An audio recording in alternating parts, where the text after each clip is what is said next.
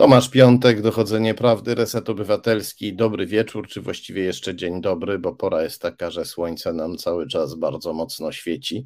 Serdecznie Was wszystkich witam, wszystkich oglądających, słuchających, wszystkich, którzy nas wspieracie po, poprzez wpłaty na nasze konto lub poprzez e, zbiórkę na portalu zrzutka.pl albo w serwisie Patronite. Gorąco dziękuję wszystkim, którzy nas wspieracie też internetowo, udostępniając link do tej transmisji albo subskrybując Reset Obywatelski na kanale e, e, w serwisie YouTube, na naszym, nasz kanał Reset Obywatelski w serwisie YouTube. Bardzo Wam gorąco za to dziękuję, to jest bardzo ważne. No i gorąco dziękuję za lajki, bo każdy like, każda łapka z kciukiem w górę to coś, co sprawia, że więcej osób tę transmisję, którą właśnie oglądacie, zobaczy.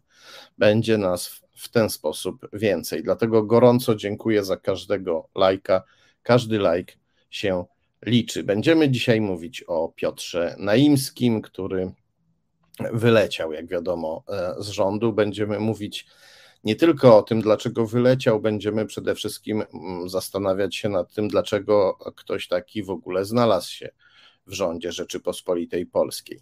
E, przedtem porozmawiamy z byłym senatorem PiS e, Krzysztofem Majkowskim, który opowie nam o elektrowni Ostrołęka, o węglu z Rosji, o przekrętach i o układach e, pisowskich. Krzysztof Majkowski poznał te układy, jeśli można tak powiedzieć, na własnej skórze, więc e, ma na ten temat bardzo dużo do, do powiedzenia. Ale najpierw porozmawiamy z doktor nauk filozoficznych Katarzyną Kasią, którą właśnie zapraszam do studia. Dzień dobry Państwu, cześć Tomek. Cześć Kasiu, cieszę się, że jesteś z nami. Dziękuję, że przyjęłaś zaproszenie. Ja dziękuję bardzo za zaproszenie.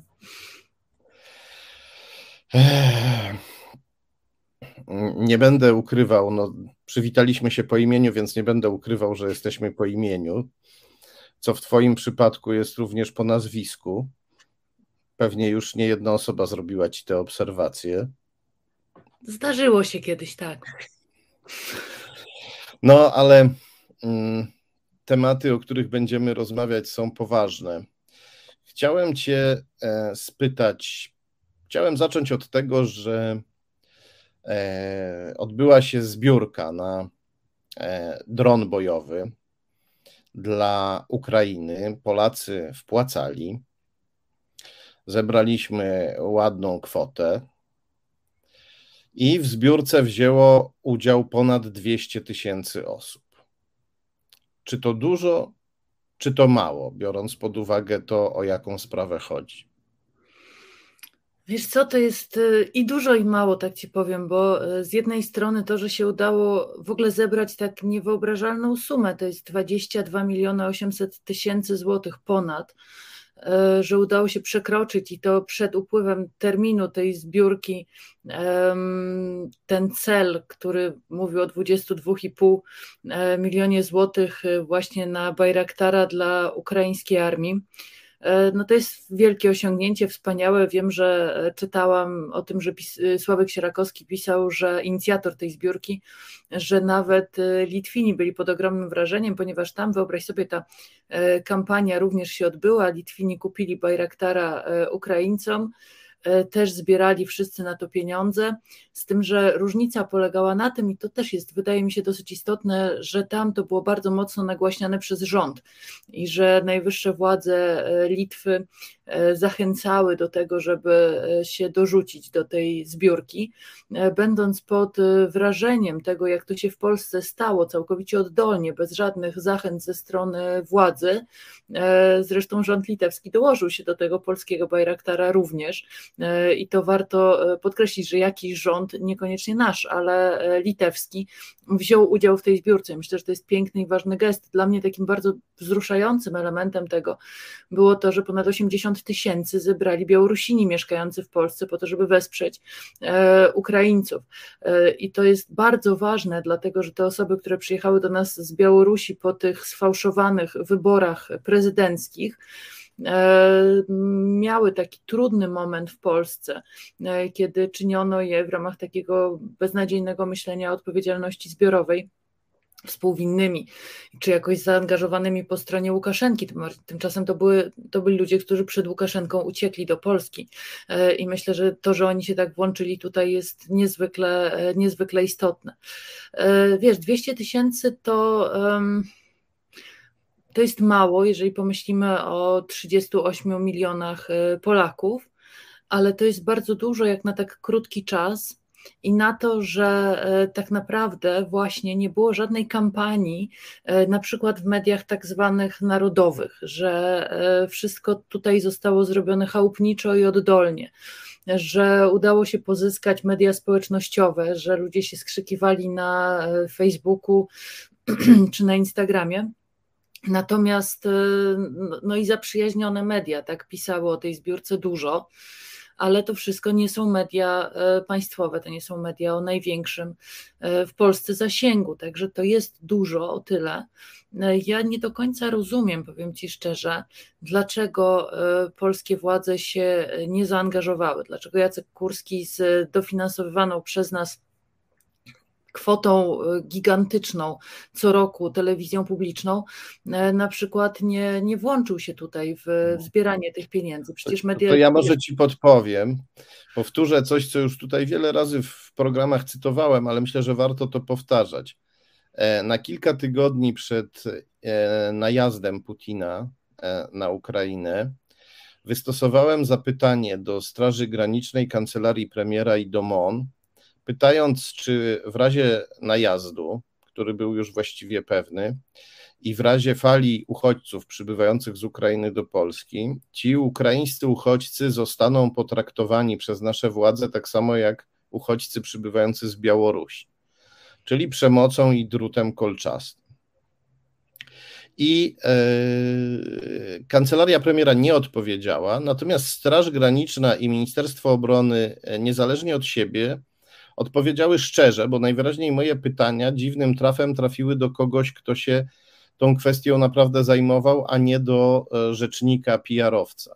I odpowiedź była taka sama. No, panie redaktorze, rozważamy wszystkie opcje. Czyli na kilka tygodni przed inwazją PiS nie wykluczał zamknięcia naszych granic dla uchodźców e, z Ukrainy. Zresztą warto, e, warto dodać, że oni już w drugiej, że rząd już w drugiej połowie zeszłego roku wiedział, że będzie inwazja. Amerykanie ich ostrzegli, a mimo to zaprosili sojuszników Putina do Warszawy, między innymi panią Le Pen, która to wykorzystała, żeby w Warszawie ogłosić, że Ukraina należy się, e, należy się Rosji. I kiedy przybyła ta fala uchodźców, to yy, największy ciężar pomocy, to znaczy właściwie prawie cały ciężar pomocy spoczął na obywatelach i na samorządach. E, rząd zaczął deklarować wiel nagle wielką miłość do Ukrainy po tych wszystkich latach, kiedy e, starano się Ukrainę skojarzyć przede wszystkim z rzezią wołyńską. Nagle zaczął deklarować tę miłość, ale to była miłość właśnie deklaratywna, deklarowana, a, a czynów, czynów nie było. Dlatego ja tutaj jakby się temu nie dziwię, natomiast martwi mnie trochę, że jednak to było tylko 200 tysięcy osób. Załóżmy, że to było tak naprawdę 300, no bo część z tych osób, które wpłacały, to byli małżonkowie. Żona wpłacała też w imieniu męża albo mąż w imieniu żony. E, to był jakby wydatek, który zadecydowano wspólnie w, w małżeństwie, tak, tak chcę wierzyć. Ale nawet jeśli to było jakieś 300 tysięcy osób, to jak się to ma do tego, że jest nas e, prawie 40 milionów i e, nasza niepodległość, niezależność, nasz byt w przyszłości zależy od tego, czy Putinowi uda się e, Ukrainę złamać, czy nie? Wiesz co, wydaje mi się, że tutaj zresztą też na to uwagę zwracał Sławomir Sierakowski, oczywiście trzeba wziąć pod uwagę czas wakacyjny, który mamy, to, że ludzie właśnie są podcinani często od e, różnych mediów e, i po prostu mogli nie wiedzieć, a po drugie, no, szczerze ci powiem, to, że jesteśmy coraz biedniejsi e, i to, że bardzo wiele osób się zaangażowało, tak jak mówiłeś na samym początku wojny, w intensywną pomoc Ukrainie, że e, wiele osób nadal wpłaca, to trzeba też podkreślić, że wiele z nas cały czas wpłaca na różne fundacje niosące pomoc osobom, które do nas przyjechały z Ukrainy, uciekając przed wojną. I ja rozmawiałam z bardzo wieloma znajomymi, którzy mówili, wiesz co, no, dorzuciłabym tutaj, ale już po prostu dorzucam na to i na to i na to i na tamto e, i ratuję, e, ratuję ludzi. I po prostu już nie mam, wiesz, i to jest, to jest też kwestia tego, że my jesteśmy coraz bardziej, by to powiedzieć, nieczuli na różne kwestie, e, kiedy się nas prosi o pieniądze, ponieważ od kilku lat w Polsce, w tym pisowskim kryzysie, w którym, w którym żyjemy, jest tak, że to my musimy finansować e, większość e, obywatelskich inicjatyw. To znaczy, wiesz, to jest państwo, które jest jedną wielką zrzutką. Jeżeli chcesz czegokolwiek, to musisz sobie to sfinansować. W tej chwili Polacy na potęgę finansują wolne media, bo przecież czy Reset Obywatelski, czy Okopres, czy Kultura Liberalna, czy Krytyka Polityczna i mogłabym naprawdę długo, długo wymieniać różne media, to są media, które są obywatelskie właśnie w tym sensie, że są finansowane przez osoby, które chcą mieć dostęp do rzetelnej informacji, e, bo te media, na które e, mielibyśmy płacić abonament, e, są mediami skorumpowanymi, propagandowymi, nie do przyjęcia po prostu. Więc wydaje mi się, że tutaj to też się wiąże z takim naszym zmęczeniem w pewnym sensie tymi wszystkimi e, zrzutkami, no i z tym, że po prostu nie mamy pieniędzy. Wiesz Tomek, to jest tak, że w tej chwili przy tej 16 prawie procentowej inflacji uśrednionej według danych GUS-u, no to nagle się zrobiło tak, że wychodzisz do sklepu po dwie bułki, trochę sera, cztery pomidory i płacisz 100 zł i naprawdę nie wiesz, na co wydałeś te pieniądze. E, i wiemy, e, nie tylko z zapowiedzi wygłoszonych przez państwa glapińskich na Molo w Sopocie, ale również z nieco bardziej rzetelnych źródeł, że ta inflacja będzie rosła, że myśmy jeszcze tutaj nie, nie, nie uderzyli wcale głową w ten sufit. No właśnie, zaczyna brakować może nie chleba jeszcze, ale e, pieniędzy. Przez ostatnie 7 lat widzieliśmy, że Polacy się buntowali e, na krótko. I to też oczywiście nie wszyscy Polacy, tylko jakieś tam widzieliśmy, mobilizacja sięgała czasem do kilkuset tysięcy osób, które wychodziły na ulicę. Przede wszystkim o kobietach tutaj mowa, bo tutaj strajk kobiet miał e, największe osiągnięcia. Na drugim miejscu Komitet Obrony Demokracji, no, ale to na samym początku, kiedy działał efekt szoku, kiedy zrozumieliśmy, że PiS buduje w Polsce autorytaryzm. Ale to były y, protesty krótkie, nie było czegoś takiego jak Majdan ukraiński, który trwał miesiącami.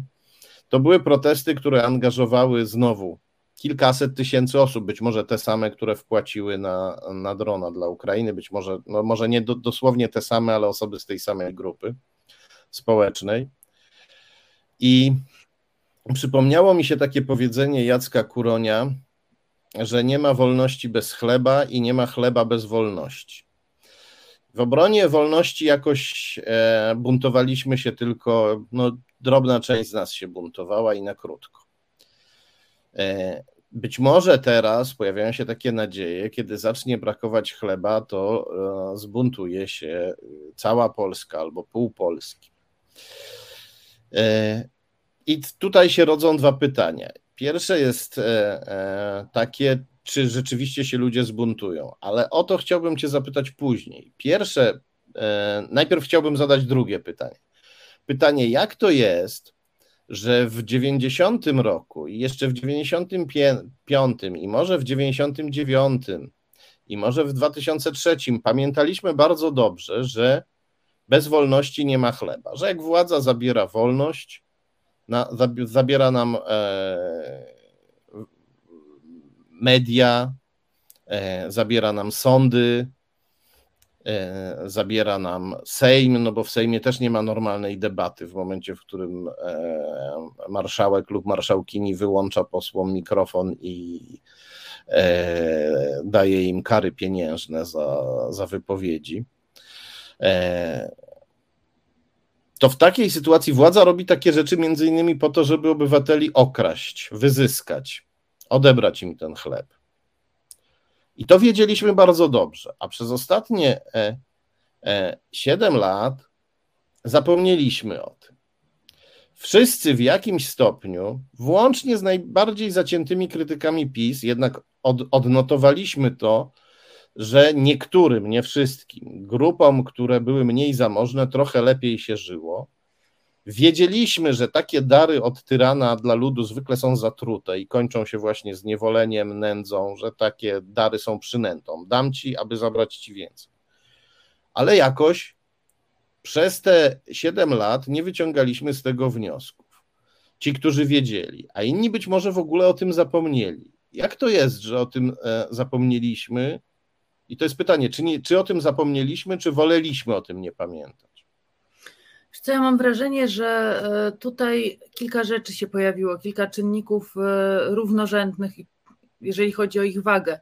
No bo z jednej strony, tak, jak mówisz, PiS doszło do władzy, mając na sztandarach bezpośrednią pomoc socjalną. Czegoś takiego w Polsce nigdy wcześniej nie było na taką skalę. Pamiętasz, że ten program też miał różne swoje meandry i zakręty i co więcej, cały czas ma, to też warto podkreślić, że najpierw to miało być 500 plus na e, każde kolejne dziecko od drugiego w górę, E, potem to dopiero rozszerzono do 500 plus na każde dziecko. E, za każdym razem, kiedy 500 plus jakoś kuleje, to trzeba składać jakieś nowe formularze. Informacje o tym też są niedostateczne. E, ludzie się też z tym spóźniają. Trochę tak wygląda, jakby państwo no, z jednej strony wiedziało, że się zobowiązało, ale z drugiej strony też nie chciało tego do końca wypłacać. ciągle musisz coś, coś uzupełniać, coś tak, dodawać, tak. Kiedyś zatrzymała mnie kobieta z dziećmi na ulicy i poprosiła, żebym e, o pieniądze na chleb dla tych dzieci, bo powiedziała, że właściwie to jej przysługuje 500 plus na każde z tych dzieci, ale jak idzie do urzędu, to bez przerwy się dowiaduje, że ma uregulować swoją sytuację rodzinną, bo jest samotną matką i przynieść takie lub inne zaświadczenie. E, I była tak zdesperowana, że stała pod biedronką z dziećmi i prosiła o pieniądze. No więc właśnie tak to wygląda, wiesz, ta pomoc y, poza tym się zdewaluowała, no bo w tej chwili ktoś wyliczał, że to jest około 300 zł realnie, realnej wartości tego e, całego 500+. Plus. E, także, e, ale tak czy inaczej na samym początku to, była ta, to było to koło zamachowe, tylko że potem się okazało, że tak jak powiedziałeś, te dary są zatrute, bo kiedy bardziej powiedziałabym, e, przytomnie liczący ekonomiści mówili o tym, że przecież te pieniądze skądś trzeba brać, że budżet państwa nie jest e, skrzynią bez dna, że jeżeli będziemy gospodarować tylko właśnie bazując na takim populistycznym rozdawnictwie, nie będziemy się starali nic zaoszczędzić, nic zarobić, no to możemy mieć gigantyczny problem. Nie wiem, czy pamiętasz, że 7 lat temu pojawiły się e, pierwsze informacje o tak zwanej mafii VAT-owskiej, e, z którą potem najbardziej intensywnie na początku swojej kadencji e, walczył Mateusz Morawiecki. No i wszystko, wszystkie pieniądze, które mieliśmy, miały pochodzić z tej luki VAT-owskiej. Tylko, że jakbyśmy sobie to policzyli, to tak naprawdę nie było tych pieniędzy znowu tak dużo i ta luka, czy też dziura, jak mówił pan premier, wcale nie była taka głęboka. Oni przychodząc do władzy odziedziczyli państwo w dobrym stanie, to znaczy czego byśmy nie myśleli o liberałach z Platformy, e, to jednak oni przeprowadzili nas e, przez e, kryzys 2007-2008, bardzo trudny dla całej światowej gospodarki. No i tutaj kasa nie była pusta, jeżeli chodzi o państwo. Zostały podjęte pewne decyzje dotyczące na przykład wydłużenia wieku emerytalnego. Tak, ja się, ja się zgadzam. To, to, byli, to byli ludzie, którzy ogarniali, jakby to powiedzieć, podstawową rachunkowość. Natomiast tak, no pętała ich trochę ideologia liberalna, która mówiła, mhm. no młody człowiek, młodego człowieka nie stać na mieszkanie, no niech zmieni pracę i weźmie kredyt, prawda? No nie może być tak, że państwo będzie mu jakoś pomagało. Podczas kiedy na mhm. zachodzie państwo pomagało i ludzie o tym wiedzieli.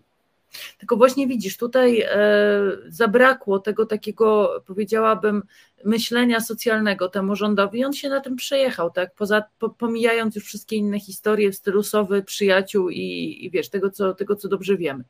Natomiast e, e, potem do władzy doszli ludzie, którzy nie potrafią w ogóle liczyć, bo jakby najważniejszym ekonomistą rządu jest premier Morawiecki, z wykształcenia historyk, który nie ma pojęcia tak naprawdę, o czym mówi, kiedy rzuca tymi wszystkimi e, nadętymi miliardami. E, ja przestałam w ogóle słuchać tych jego wyliczeń, bo one kompletnie nie mają sensu. Na stanowisko szefa Banku Centralnego powołano już na drugą kadencję wielkiego szkodnika Adama Glapińskiego, e, który tak naprawdę powinien odpowiedzieć za to, że obiecywał Polakom brak podwyżek stóp procentowych i promował branie kredytów, wiedząc już doskonale, że taka koniunktura się po prostu nie utrzyma, ponieważ globalna sytuacja już od 2020 roku wyglądała bardzo źle. Przede wszystkim ze względu na pandemię, e, a potem jeszcze do tego dołożyła się wojna. I wiesz, pytanie, czy e, ja liczę na to, że Polacy wyjdą na ulicę? Ja na to nie liczę, bo ja bym nie chciała, żeby Polacy wychodzili na ulicę. Ja bym chciała, żeby Polacy żyli w takim państwie, w którym nie muszą domagać się tego, co im się słusznie należy od państwa, czyli bezpieczeństwa, w tym bezpieczeństwa ekonomicznego, podczas demonstracji ulicznych, bo wszyscy dobrze Ale wiemy. Ja mamy... Przerwę ci tutaj. Takie państwa, w których e, nie trzeba wychodzić na ulicę, to są państwa, w których istnieje pamięć o tym, że kiedyś ludzie wyszli na ulicę i rządzący o tym pamiętają. Znaczy, no nie byłoby współczesnej demokracji, gdyby nie rewolucja angielska, rewolucja francuska i rewolucja amerykańska, a one wszystkie były rewolucjami. Tam nie tylko ludzie wyszli na ulicę, tam strzelali, tam e, gilotynowali, tam były też e, karygodne, e, zbrodnicze nieraz ekscesy, ale jednak zapamiętano przede wszystkim ten zryw ludu, który zażądał swoich praw. No tylko wiesz, to jest tak, że można byłoby mieć nadzieję, że po różnych rewolucjach, które w Polsce miały miejsce, po e, wyrażaniu, wiesz, po, po zmianie ustroju i tak dalej, pewne lekcje zostały odrobione, odrobione. Tymczasem mamy przy władzy ekipę, która e, serwuje nam jakąś, jakiś przedziwny zlepek, tak naprawdę e, z jednej strony właśnie populizmu, z drugiej strony jakiejś takiej bardzo pachnącej Kremlem polityki. E, z trzeciej strony e, to jest wszystko kompletnie nieodpowiedzialne, jeżeli chodzi o indywidualny byt obywatelki czy obywatela.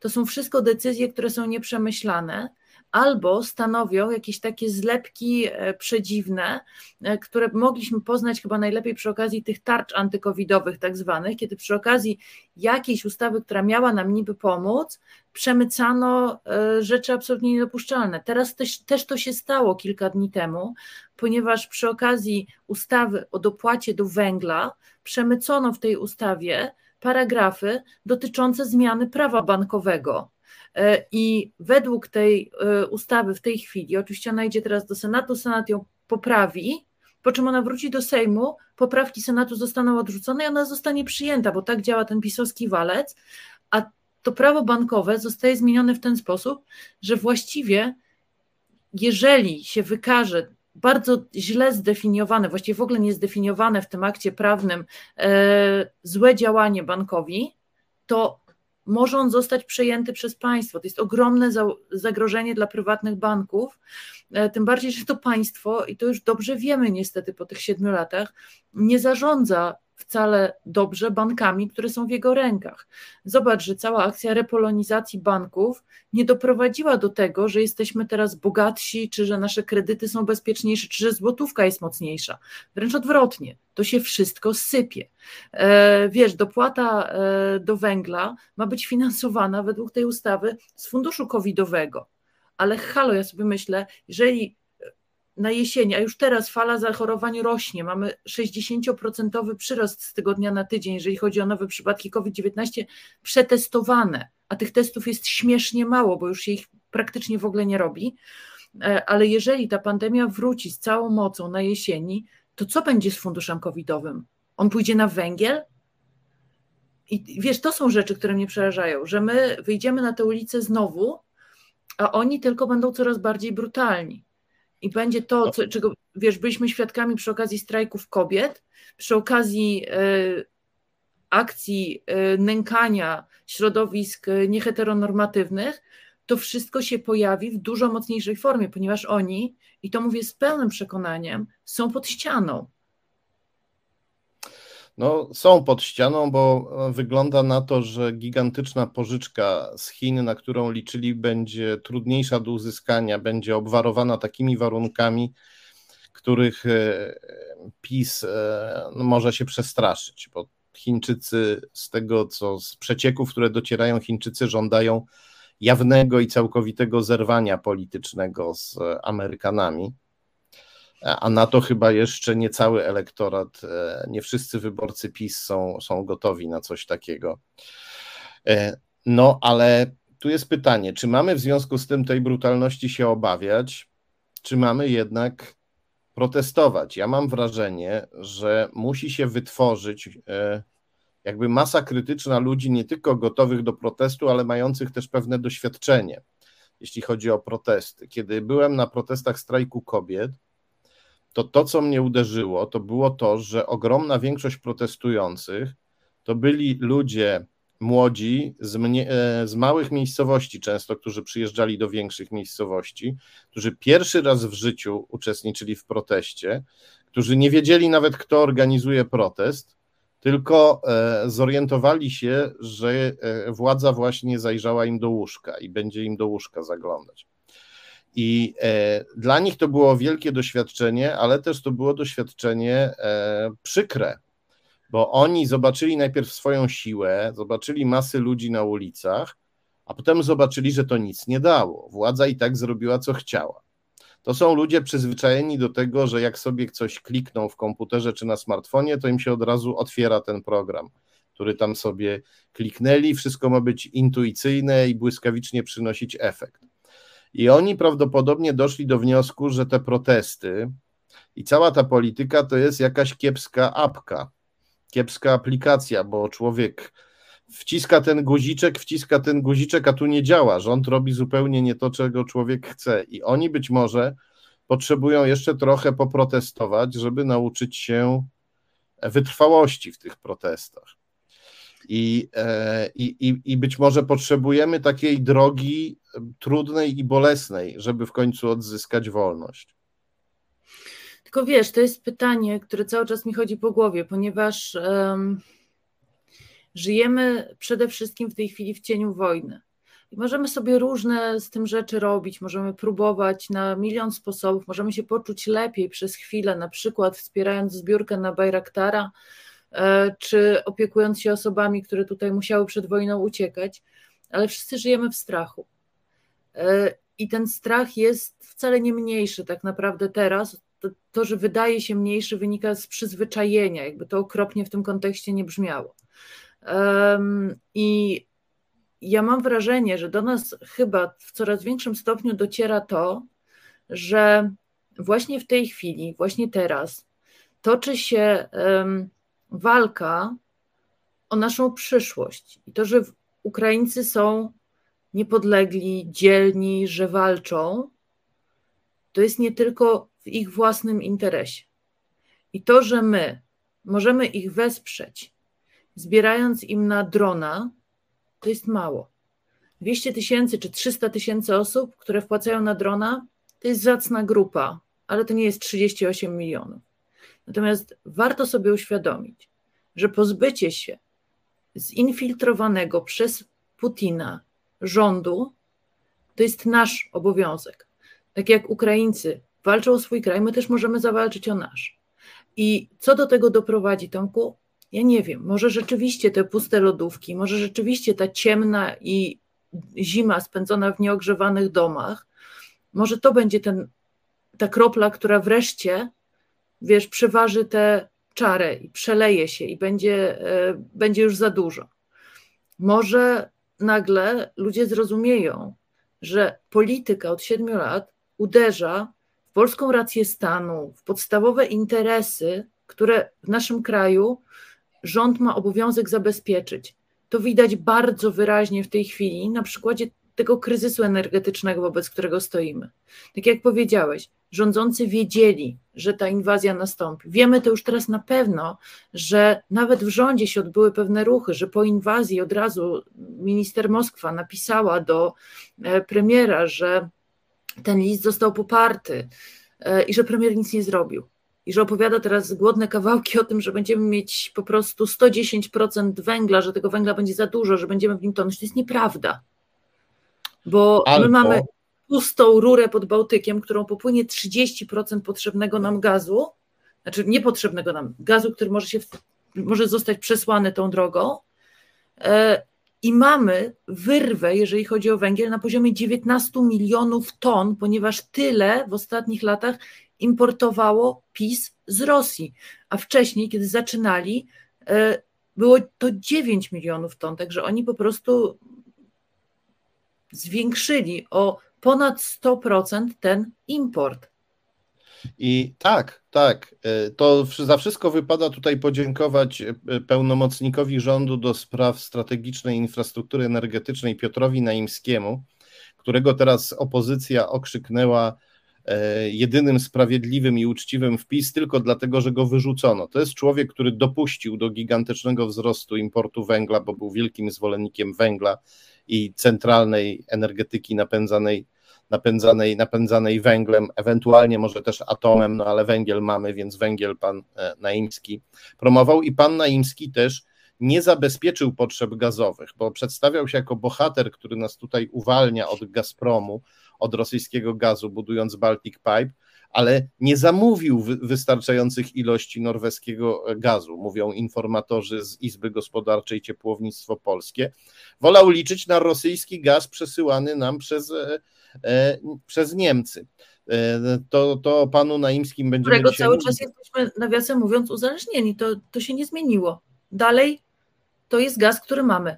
Norweski gaz to jest gaz, którego nie mamy. To też warto powiedzieć.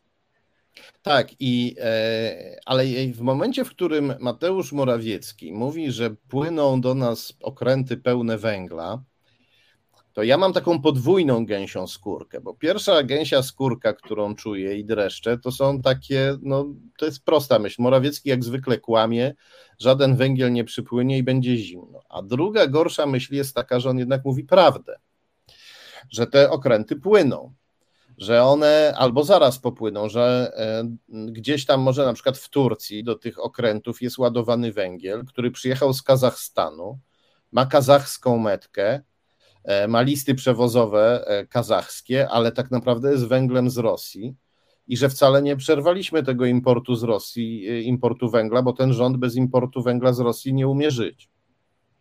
Czy wiesz, to jest bardzo możliwe, ponieważ to też widać już aktualnie właśnie przy tym, co się dzieje z gazem i przy ogromnej hipokryzji. Wiesz, ja też chcę zwrócić uwagę na to, że jeżeli chodzi o odnawialne źródła energii, to te zaniedbania mają bardzo głęboko korzenie i to nie jest tak, i tutaj trzeba oddać sprawiedliwość, że tylko ta ostatnia ekipa wszystko zepsuła. Zepsuła energetykę wiatrową. To jest pewne. E, natomiast to, że wcześniej nie, nie było żadnego konsensusu w sprawie elektrowni atomowych w Polsce, że żadnej nie mamy, krótko mówiąc, że nie rozważono właśnie tego, jak inwestować mądrze w ogniwa fotowoltaiczne czy w właśnie e, w wiatraki, e, to jest kwestia bardzo daleko idących zaniedbań. Tylko, że do tego rządu można mieć pretensje o to, że wiedząc, w jakiej jesteśmy trudnej sytuacji, nic nie zrobił.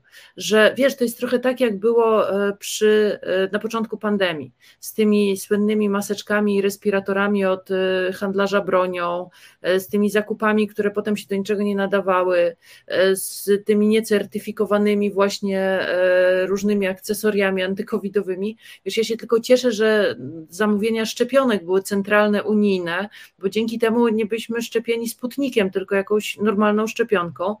E, I, I teraz się dzieje to samo. I też cały czas tłumaczone jest nam to, że ktoś jest pod ścianą i że sytuacja się gwałtownie pogorszyła.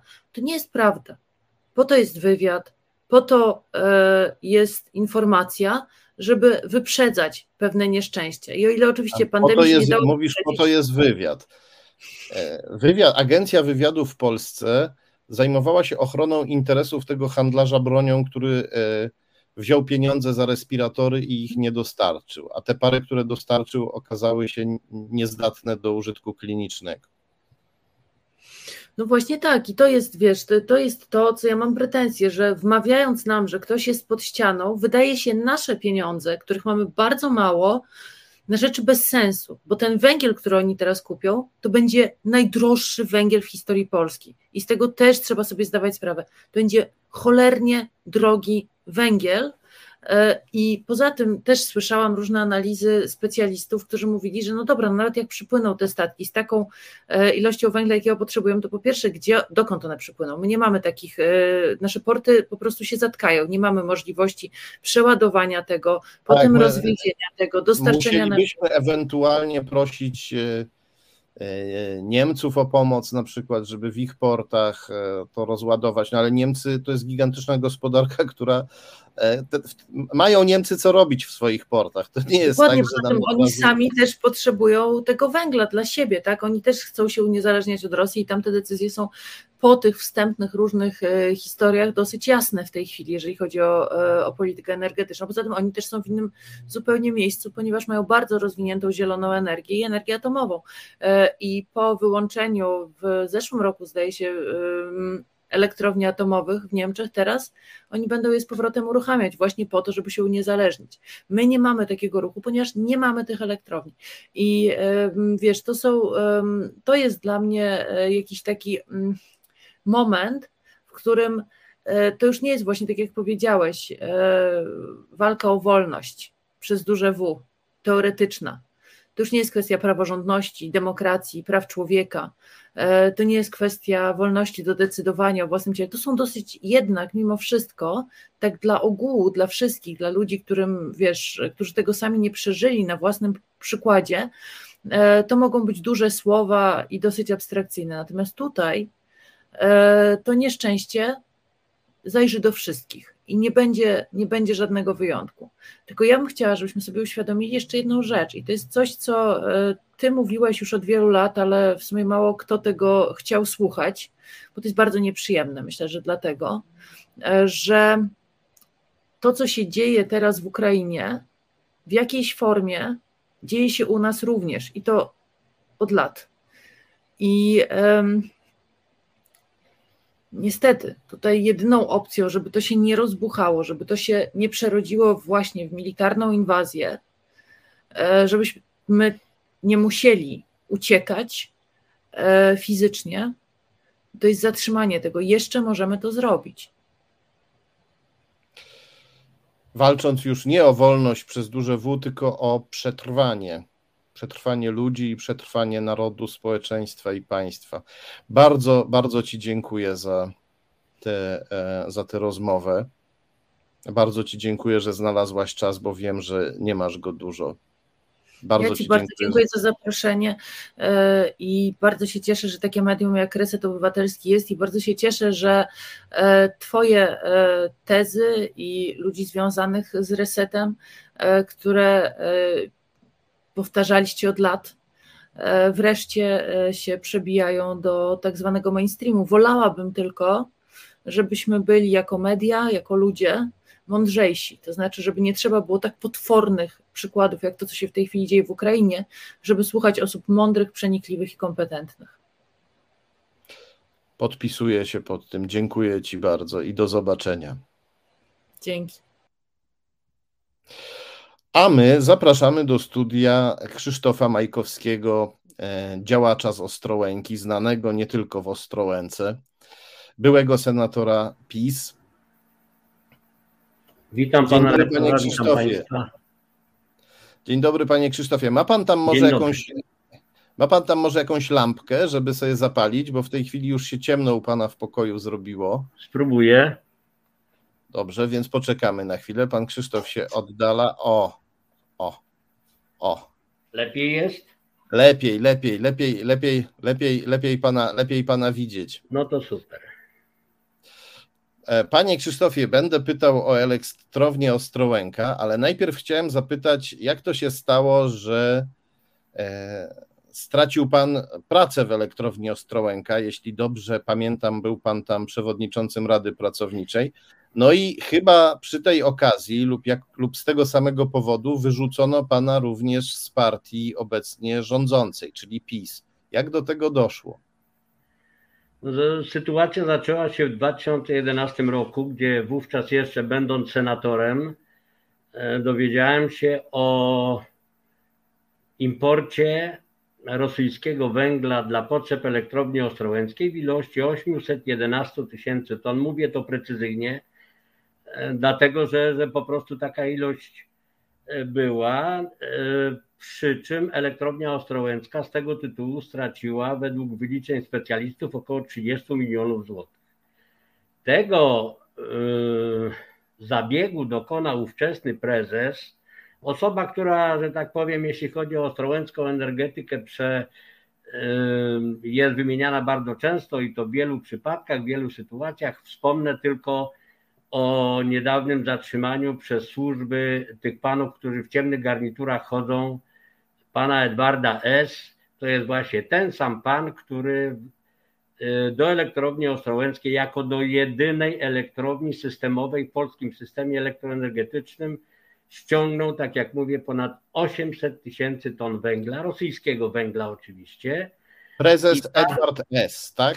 Edward S., dlatego że po czterech miesiącach pobytu w areszcie został zwolniony. No i prawdopodobnie postępowanie trwa dalej. Jak to się skończy, ja nie wiem, bo po prostu no nie znam tyle faktów, żeby, żeby jakiekolwiek tutaj wyroki osądzać. Natomiast E, tak jak powiedziałem, w 2011 roku, ze względu na to, że naruszyłem interes między innymi, no tak się składa, że ostrołęckiego posła pana Arkadiusza Czartoryskiego, który z panem Edwardem S. był w doskonałej komitywie, zresztą i jest dalej, bo chcę tylko przypomnieć, że przecież ta sytuacja, która była jesienią 2020 roku, to przecież to była pierwsza w historii polskiego parlamentaryzmu, to było takie zdarzenie, gdzie do posła pięciokadencyjnego przyjeżdżają ludzie w ciemnych garniturach. Ja nie mówię, że mu robią kipisz, ale jeżeli do mieszkania posła e, zjawiają się służby i chcą, ażeby im przekazał dokumenty, które ma, to ja po prostu czegoś tu nie rozumiem. No jak może być? Ja kiedyś byłem wiceprzewodniczącym parlamentarnego zespołu do spraw energetyki ja nigdy nie pomyślałem, że jakiekolwiek dokumenty z branży energetycznej, żeby gdziekolwiek zabierać. Się okazuje, że na hasło, którzy, które panowie, jeszcze raz powiem, w ciemnych garniturach yy, pokazali posłowi Czartoryskiemu, znalazły się od razu dokumenty, znalazły się nośniki pamięci, także no, informacja, że tak powiem, była pewna. W zamian za to, yy, no, pan poseł, tak jak wiemy, później mógł decydować yy, że tak powiem, o istnieniu koalicji, no bo, bo dla mnie to jest to sytuacja wręcz niewiarygodna, że prezes partii publicznie e, na, przed kamerami telewizyjnymi e, tego typu parlamentarzystę przeprasza, że, że wobec niego jakieś tam czynności były podejmowane, które później się okazały no, no, rzecz wręcz niewiarygodna, niepowtarzalna i, i, i dla normalnych ludzi nie do wyobrażenia. No ja tu przypomnę, E, większość parlamentarna PiS wisiała na włosku, a e, Centralne Biuro Antykorupcyjne zajmowało się właśnie posłem Czartoryskim. W związku z tym, e, w związku z elektrownią Ostrołęka, węglem, prawdopodobnie też rosyjskim węglem, no i prezes Czartoryski pogroził, przepraszam, poseł Czartoryski pogroził prezesowi Paluszkiem, że może odejść razem z grupą innych posłów z koalicji rządzącej. I, I na że, kilka dni odszedł? I tak, koalicja, e, koalicja stanęła przed e, grozą utraty większości i pre, pre, prezes Kaczyński przeprosił e, posła i poseł znowu stał się posłem, posłem koalicji. Taka to była e, sytuacja.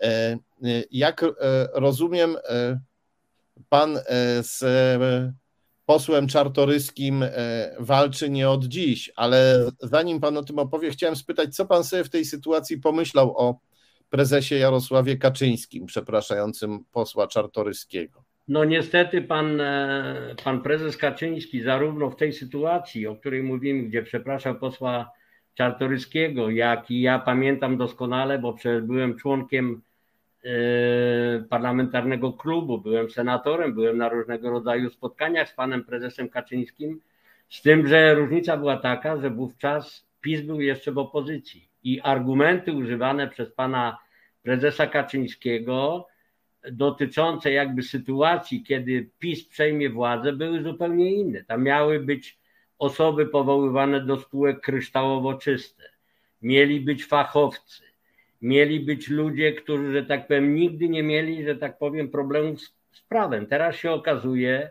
że tego typu ludzie, o których tu mówimy, a zresztą zaraz tu panu redaktorowi podam kolejne przykłady, no niestety w energetyce jest bardzo wiele. Energetyka między innymi e, wydaje mi się, że jest dlatego yy, tak postrzegana przez polityków, że tu są jeszcze potężne pieniądze do wzięcia. To nie przypadek, że między innymi pan Edward S. ściągał ten węgiel, o którym mówiłem w ilości 811 tysięcy. To również nie jest przypadek, bo ja oglądam różnego rodzaju programy publicystyczne i się okazuje, że czy to w TVP, czy nawet w Polsacie, czy w TVN-ie, politycy PiSu opowiadają, że węgiel importowany w tej chwili za ich czasów, czyli od roku 2016 nazwijmy, no bo 15 była końcówka, już nawet nie będziemy tego uwzględniać, był ściągany tylko i wyłącznie przez spółki prywatne. Się okazuje nieprawda. Nieprawda, bo jeżeli pani minister Moskwa w marcu tego roku informuje pana premiera, że brakuje w bilansie energetycznym dla kopalni, przepraszam, dla elektrowni, dla systemu elektroenergetycznego 3 miliony ton węgla energetycznego, to nie jest to przypadek, że akurat ta kwota, ta cyfra, przepraszam, się pojawiła. Nie jest również przypadkiem, że jedną z firm, która dosłownie obraca setkami milionów złotych przy handlu rosyjskim węglem, firma, która ma biura w Rosji, która ma biura, przepraszam, która ma biura w Moskwie, która ma składy węglowe na terenie Rosji, tak się składa, że jednym z ich udziałowców jest, jest najbliższy członek y, ministra konstytucyjnego z PiS odpowiedzialnego za, y, byłego ministra odpowiedzialnego za energetykę. Także ja nie przyjmuję, ja nie przepraszam, ja nie przyjmuję tłumaczenia w tej chwili polityków PiS, że PiS nie wiedział. To PiS doskonale wiedział, bo to nie przypadek, że w 2015 roku przy 8-milionowym imporcie, e, całym imporcie, 4,5 do 5 milionów był to węgiel rosyjski, natomiast w 2019 roku, w roku rekordowym, e, była to ilość ponad 13 milionów ton. Tak. Także cała granica wschodnia, te firmy właśnie, e, o których mówię, a więc AT Trading, a więc Krex, to są firmy, które, że tak powiem, zarabiały grube miliony na handlu. I co jeszcze chcę, panie redaktorze? Ja tutaj jeszcze, ja może na chwilkę tylko przerwę, już, żeby... Już, bo żeby mi, przepraszam bardzo, ze względu Dobra. na PESEL, żeby mi wątek nie uciekł, to ja chcę tylko powiedzieć, że w Ostrołęce. Ostrołęka, jak pan wie, jest teraz słynna i to w tym, w tym takim negatywnym pojęciu, bo e, obciachem jest, że tak powiem, mówienie o Ostrołęce z tytułu, że tak powiem, energetyki. I teraz co się dzieje? Okazuje się, że wszyscy wyżymają się na przykład na kanclerza Schroedera, że zdradził, że sprzedał, że wybudował, czy tam uczestniczył w wybudowaniu e, gazociągu Nord Stream. Tylko nikt nie chce przyznać, ja mówię tu w tej chwili o politykach PiSu, a to są politycy z pierwszego szeregu, a więc były minister Jackiewicz, a więc były minister Tchórzewski, a więc poseł Czartoryski, a więc władze spółki energetycznej Energa, że pan Edward S., ten sam Edward S., o którym mówimy, to ja go nazywam tak zwanym małym Schroederem, bo proszę sobie wyobrazić, że po zakończeniu e, kariery e, zawodowej w Energa SA w roku 2013, niech pan zgadnie, gdzie pan Edward S. poszedł do pracy, czy gdzie, nazwijmy, gdzie dostał posadę. Słucham. Kreksie. Firma co prawda nie nazywa, bo to jest ta firma, która dostarczała elektrowni węgiel, tylko firma nazywała się ECECO, a więc spółka Y, córka y, Kreksa, no i tam pan Edward Ciurnic, przepraszam, pan Edward S., y, został dyrektorem technicznym tej spółki. No od razu Dobrze. okazuje się, że... Ja, ja tutaj właśnie może na chwilę, na chwilę przerwę, żeby tutaj jakoś rozrysować tę mapę słuchaczom. Mamy sobie spółkę Kreks, która importuje e, węgiel z Rosji. E, ta spółka miała też różne mętne, dziwne interesy z, z Markiem Falentą, ale to poboczny, słynnym z afery podsłuchowej, ale to poboczny wątek. Istotne jest to, że spółkę tę założyli, e, że w spółce tej uczestniczyli nie tylko Polacy, także Rosjanie, na przykład pan e, Wiktor Rimer, którego odnajdujemy w węglowym zagłębiu na zachodniej, e, zachodniej Syberii, w tak zwanym Kuzbasie, gdzie pan Rimer działa, współdziała z różnymi spółkami powiązanymi z wielką firmą Mechel. Wielką firmą wydobywczą Mechel, która e, w pewnym momencie, ona należy do oligarchy Igora Zuzina, ale w pewnym momencie e, dyktator rosyjski Władimir Putin na przykład wystąpił publicznie, powiedział, że mu się nie podoba to, jak oligarcha Zuzin zarządza tą firmą i oligarcha Zuzin natychmiast wpuścił ludzi Putina, żeby mu zaczęli tą firmą zarządzać. Mówimy o takich powiązaniach. I ta firma Krex Firma, jak widać, związana z gigantami węglowymi rosyjskimi, wziętymi bezpośrednio pod but przez Putina. Ta firma sprowadza węgiel do Polski i właściciel tej e, firmy pod tym samym adresem ma też firmę EC Eco, w której pracuje pan Edward S. Ten sam, który później będzie sprowadzać rosyjski węgiel z, poprzez firmę Krex do elektrowni Ostrołęka. Temu wszystkiemu patronuje minister Krzysztof Tchórzewski, którego brat Artur Tchórzewski ma firmę AT Trading, a ta firma e, handluje z Rosją i chwali się nawet tym, że ma wielkie magazyny w Moskwie. Tak, tylko jedno małe sprostowanie, panie redaktorze. Węgiel, który pan Edward S. sprowadzał do elektrowni w Ostrołęce, to był okres przed jego jeszcze, że tak powiem, Y, urzędowaniem w firmie Ececo, no bo to była jakby konsekwencja jego zwolnienia z ZE. Tak, Ale w każdym bądź razie. To, to, to, tak, tak. Precyzując, sprowadza węgiel rosyjski do e, elektrowni Ostrołęka, tak a potem idzie pracować do, do, do, firmy, która, się, e, która uczestniczyła w tym imporcie tak rosyjskim. Dlatego ja go nazywam małym szlederem, bo to zjawisko, że tak powiem, jest wręcz bliźniacze. Natomiast yy, chciałem, panie redaktorze, jeżeli mamy oczywiście czas i okazję ku temu, jakby wypowiedzieć kilka zdań dotyczących, dlaczego energia elektryczna w Polsce jest tak droga. Ja nie chcę tu już powtarzać tych wszystkich sloganów, zresztą sami Państwo wiecie, prasa bardzo wiele artykułów napisała, wywiady były różnego rodzaju dotyczące oczywiście projektu elektrowni C. Tym projektem proszę sobie wyobrazić, że od momentu, kiedy PiS przejął władzę, a więc od 2016 roku, od kwietnia, nie kto inny zarządzał, tylko ten sam pan Edward S. I dlatego ja po prostu nie mogę wyjść z podziwu, jak to jest, że w tej chwili jest takie wyrzymanie się na Rosjan, jest takie obrażanie się, jak to można było, a politycy z pierwszych stron gazet Y, nazwijmy to sama śmietana pisowska wiedziała doskonale, że w swoich szeregach mają człowieka, który w tym rosyjskim procederze uczestniczy. Druga sprawa jest taka, panie redaktorze, otóż yy, Najwyższa Izba Kontroli napisała kilka tygodni temu protokół dotyczących jakby wielkości strat wynikających y, z tego powiedzmy projektu elektrowni w budowie. Co się okazało, że faktycznie koszty, które zostały, że tak powiem, poniesione i brzydko mówiąc utracone, to jest rząd miliard 350 czy tam miliard 370 milionów. Ale nie, to, nie o tym chcę mówić, bo to wszyscy, że tak powiem, wiedzą.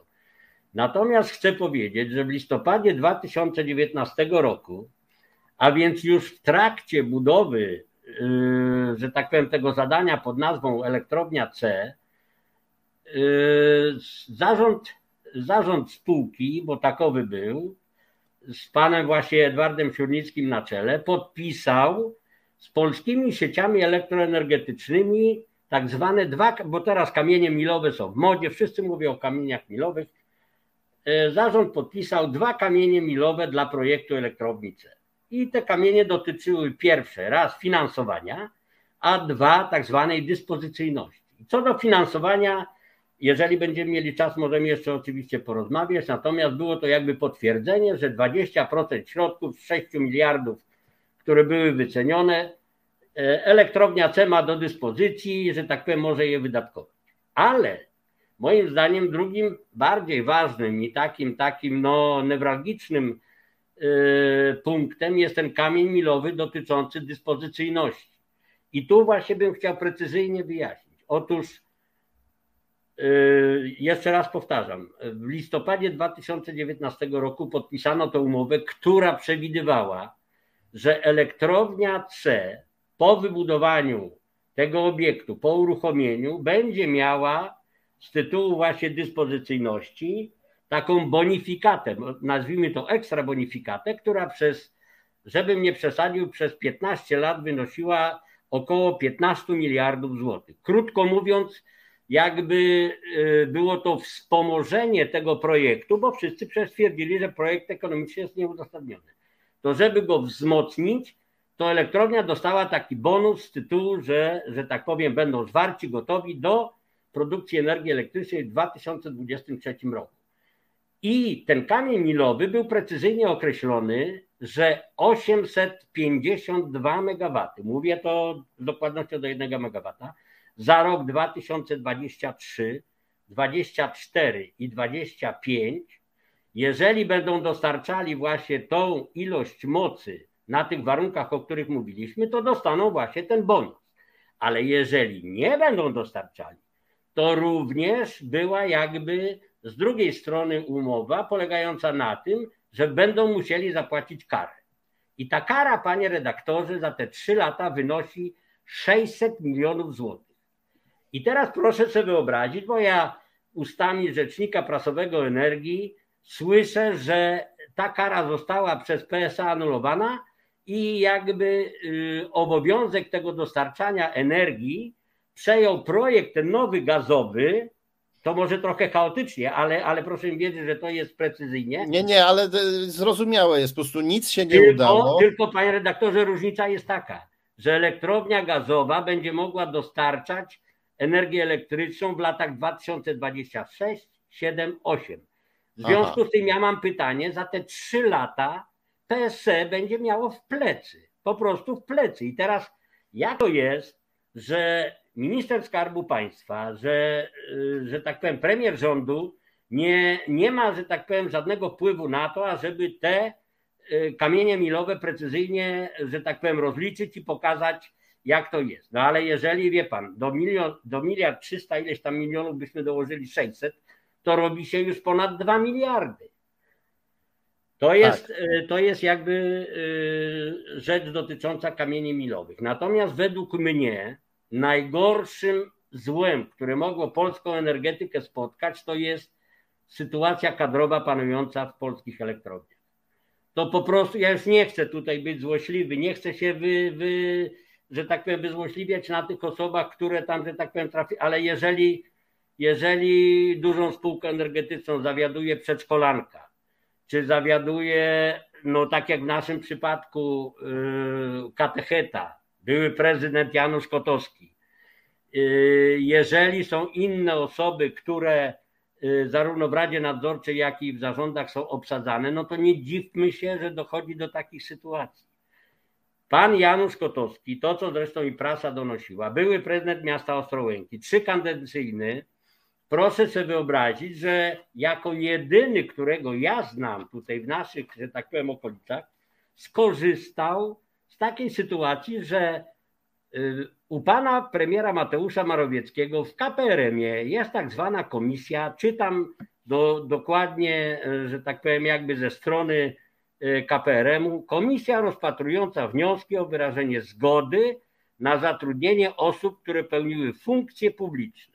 Chodzi o to, jak pan redaktor zapewne wie, że przecież od 1991 roku obowiązywała ustawa antykorupcyjna. Krótko mówiąc, władze samorządowe, na przykład prezydenci miast, burmistrzowie, czy tam marszałkowie, wicemarszałkowie i tak dalej, nie mogli w przeciągu roku po wyborach pracować w spółkach, na rzecz których wydawane były decyzje administracyjne.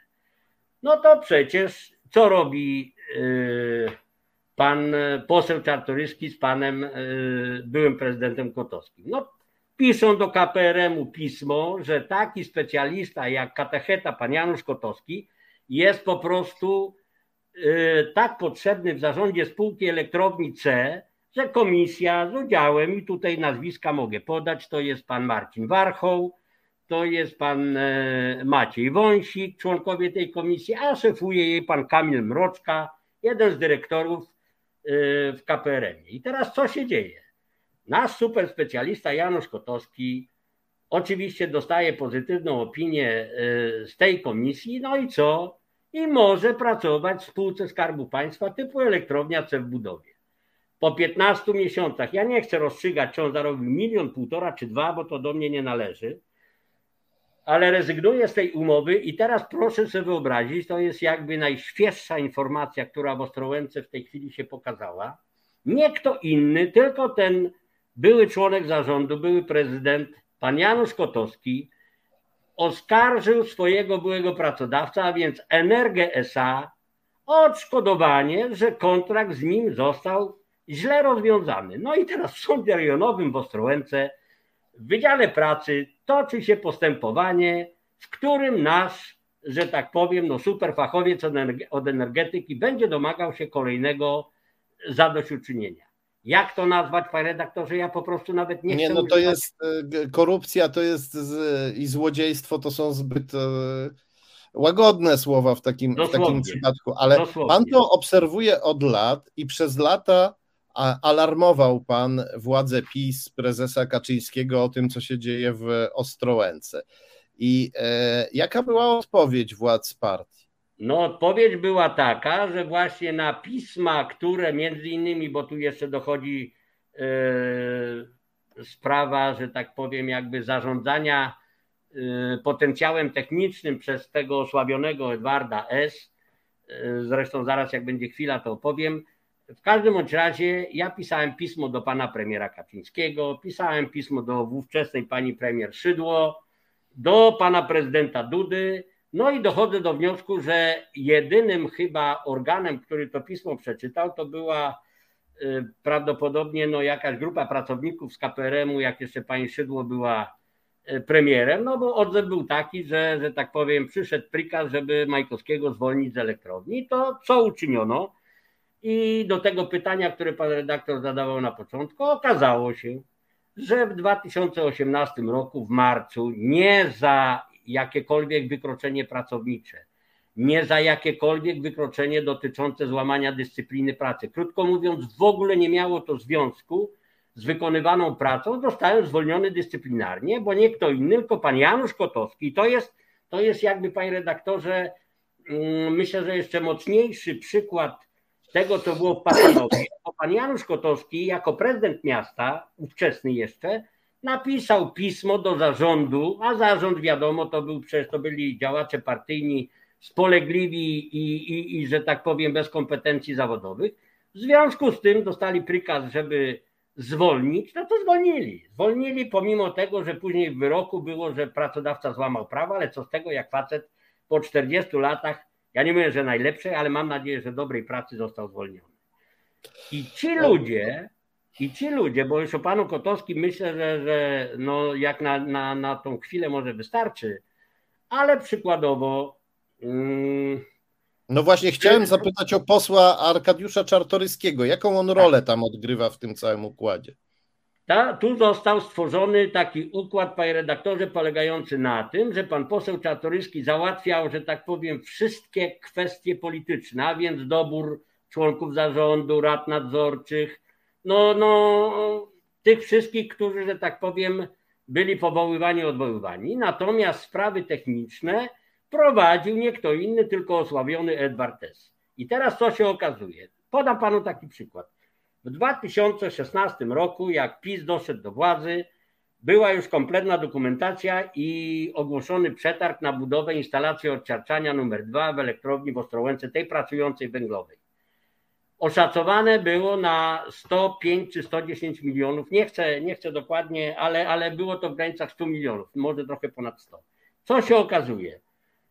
Y, nowa ekipa oczywiście unieważniła ten przetarg i zaczęli, że tak powiem, tak rozstrzygać i organizować nowe postępowanie, że ten przetarg został rozstrzygnięty za kwotę 180 milionów złotych, a więc o 70 prawie milionów więcej niż w tym pierwszym kosztorysie, który był, że tak powiem, opracowany yy, rok wcześniej. I teraz co się okazuje? Okazuje się, że jednym z podwykonawców e, tej instalacji jest lokalny, że tak powiem, przedsiębiorca z Ostrołęki, który zakłada spółkę z panem Edwardem S. i budują blok czteroklatkowy w Ostrołęce, w jednej e, z ulic centralnie położonych. E, kto ma mieszkania w tym bloku, to, to naprawdę, gdyby któryś dziennikarz chciał się naprawdę w to zaangażować, to, to proszę mi wierzyć, że byłyby to bardzo y, ciekawe doświadczenia. Natomiast y, to między innymi pan poseł Czartoryski do pierwszego zarządu powołał panią Katarzynę Kamińską, członka zarządu, dziewczyna, przepraszam, kobieta oczywiście, y, która pracowała w Powiatowym Urzędzie Pracy jako referentka do spraw chyba rozliczania praktyk absolwentów szkół średnich. I ta pani ni z tego ni z dnia na dzień zostaje członkiem zarządu do spraw ekonomicznych w spółce, która obraca 100, 100 miliardami złotych. Ja uważam, że e, e, przepraszam, miliardem, miliardem, żeby, żeby tutaj pomyłki nie było. Miliardem złotych. I żeby nie było, mm, ja uważam, że albo to jest po prostu skrajna nieodpowiedzialność, albo jest to, no nazwijmy to, no zresztą kobiety nie wolno obrażać. Ale do czego zmierzam? Był taki przypadek, panie redaktorze, i tu mówię o miejscowości Myszyniec, a mówię to dlatego, że kilka tygodni temu w telewizji bardzo głośno było o postępowaniu wobec pana redaktora Piotra Kraśki z tvn A więc pan Piotr Kraśko w 2016 roku spowodował, przepraszam, nie spowodował, jadąc samochodem, swoim prywatnym samochodem, został zatrzymany w miejscowości Myszyniec przed Ostrołęką z tej strony, od strony Szczytna, do kontroli policyjnej. No i stwierdzili, że nie miał prawa jazdy. Ta sprawa, która właśnie mówię kilka tygodni. Ale dlaczego mówię o Myszyńcu? Bo kilka kilometrów dalej, za Myszyńcem, w miejscowości Drężek w 2020 roku mąż pani wiceprezes Kamińskiej, nie mając uprawnień, tak właśnie jak pan Kraśko, nie mając uprawnień do kierowania pojazdem mechanicznym, czyli bez prawa jazdy, wypożyczył sobie auto pani wiceprezes Kamińskiej, Skodę Super B, rozwalił ją w drobiazgi. Krótko mówiąc, spółka poniosła stratę ponad 100 tysięcy złotych. I teraz pytam, co się dzieje? Dzieje się mianowicie to, no bo nie uważam, żeby to bez pomocy posła tu się obyło, że za dwa czy za trzy dni pani prezes Kamińska dostaje nową Skodę Super B. I y, wie pan, tu po prostu mi się w głowie nie mieści, że i policja, i prokuratura ostrołęcka w tej sprawie nie zrobiła nic, żeby jakiejkolwiek sprawiedliwości społeczeństwo mogło się doczekać. Nic, kompletnie. Ja byłem, mało tego, ja osobiście złożyłem za zawiadomienie do prokuratury, byłem przesłuchiwany i co się okazało? Okazało się, że mąż pani Kamińskiej ukradł jej kluczyki. No ja mówię o oficjalnym stanowisku, które było e, zaprezentowane przez policję. No i pojechał sobie samochodem i ten samochód rozbił. I teraz proszę porównać dwie sprawy. Ja z panem redaktorem Kraśko w ogóle się nie znam i nie chcę, nie chcę, że tak powiem, e, ważyć tego, co jest, ale jak jedną sprawę i drugą, e, że tak powiem, w tym samym państwie załatwiono.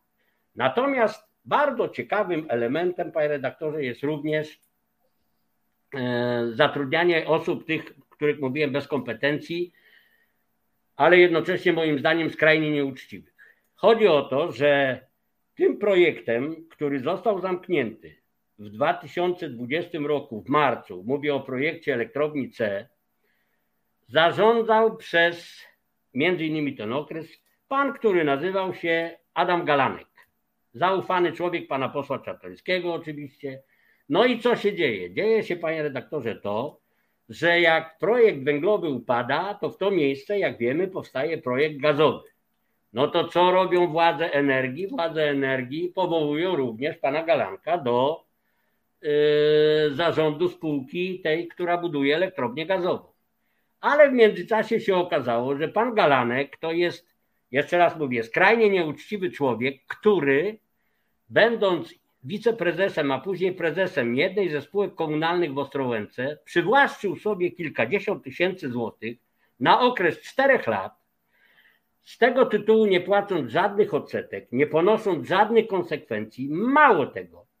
Ja yy, dlatego, że obecny prezydent zatrudnił mnie w tej spółce jako audytora do spraw właśnie energetycznych, te kwestie, o których właśnie mówię, rzuciły mi się w oczy i napisałem pismo, ażeby y, między innymi pana Galanka, sprawą pana Galanka zajęła się prokuratura. I proszę sobie wyobrazić, że Ostrołęcka prokuratura od października ubiegłego roku nie zrobiła nic, no bo gdyby cokolwiek zrobiła, to ja stawiam tezę, że pan Galanek nie byłby już w zarządzie spółki tej, która buduje elektrownię gazową. I teraz pytanie do pana prezesa Obajtka jest takie, no to w takim razie to jacy ci ludzie mają być, że tak powiem, zatrudnieni w czołowych spółkach Skarbu Państwa, jeżeli on mając do dyspozycji kilkanaście tysięcy, to je przytula, że tak powiem, jako swoje, no to teraz jak ma miliony, no to co? To za jakiś czas powiemy, że miliony zostały przytulone. Ja mówię to oczywiście w formie przypuszczającej.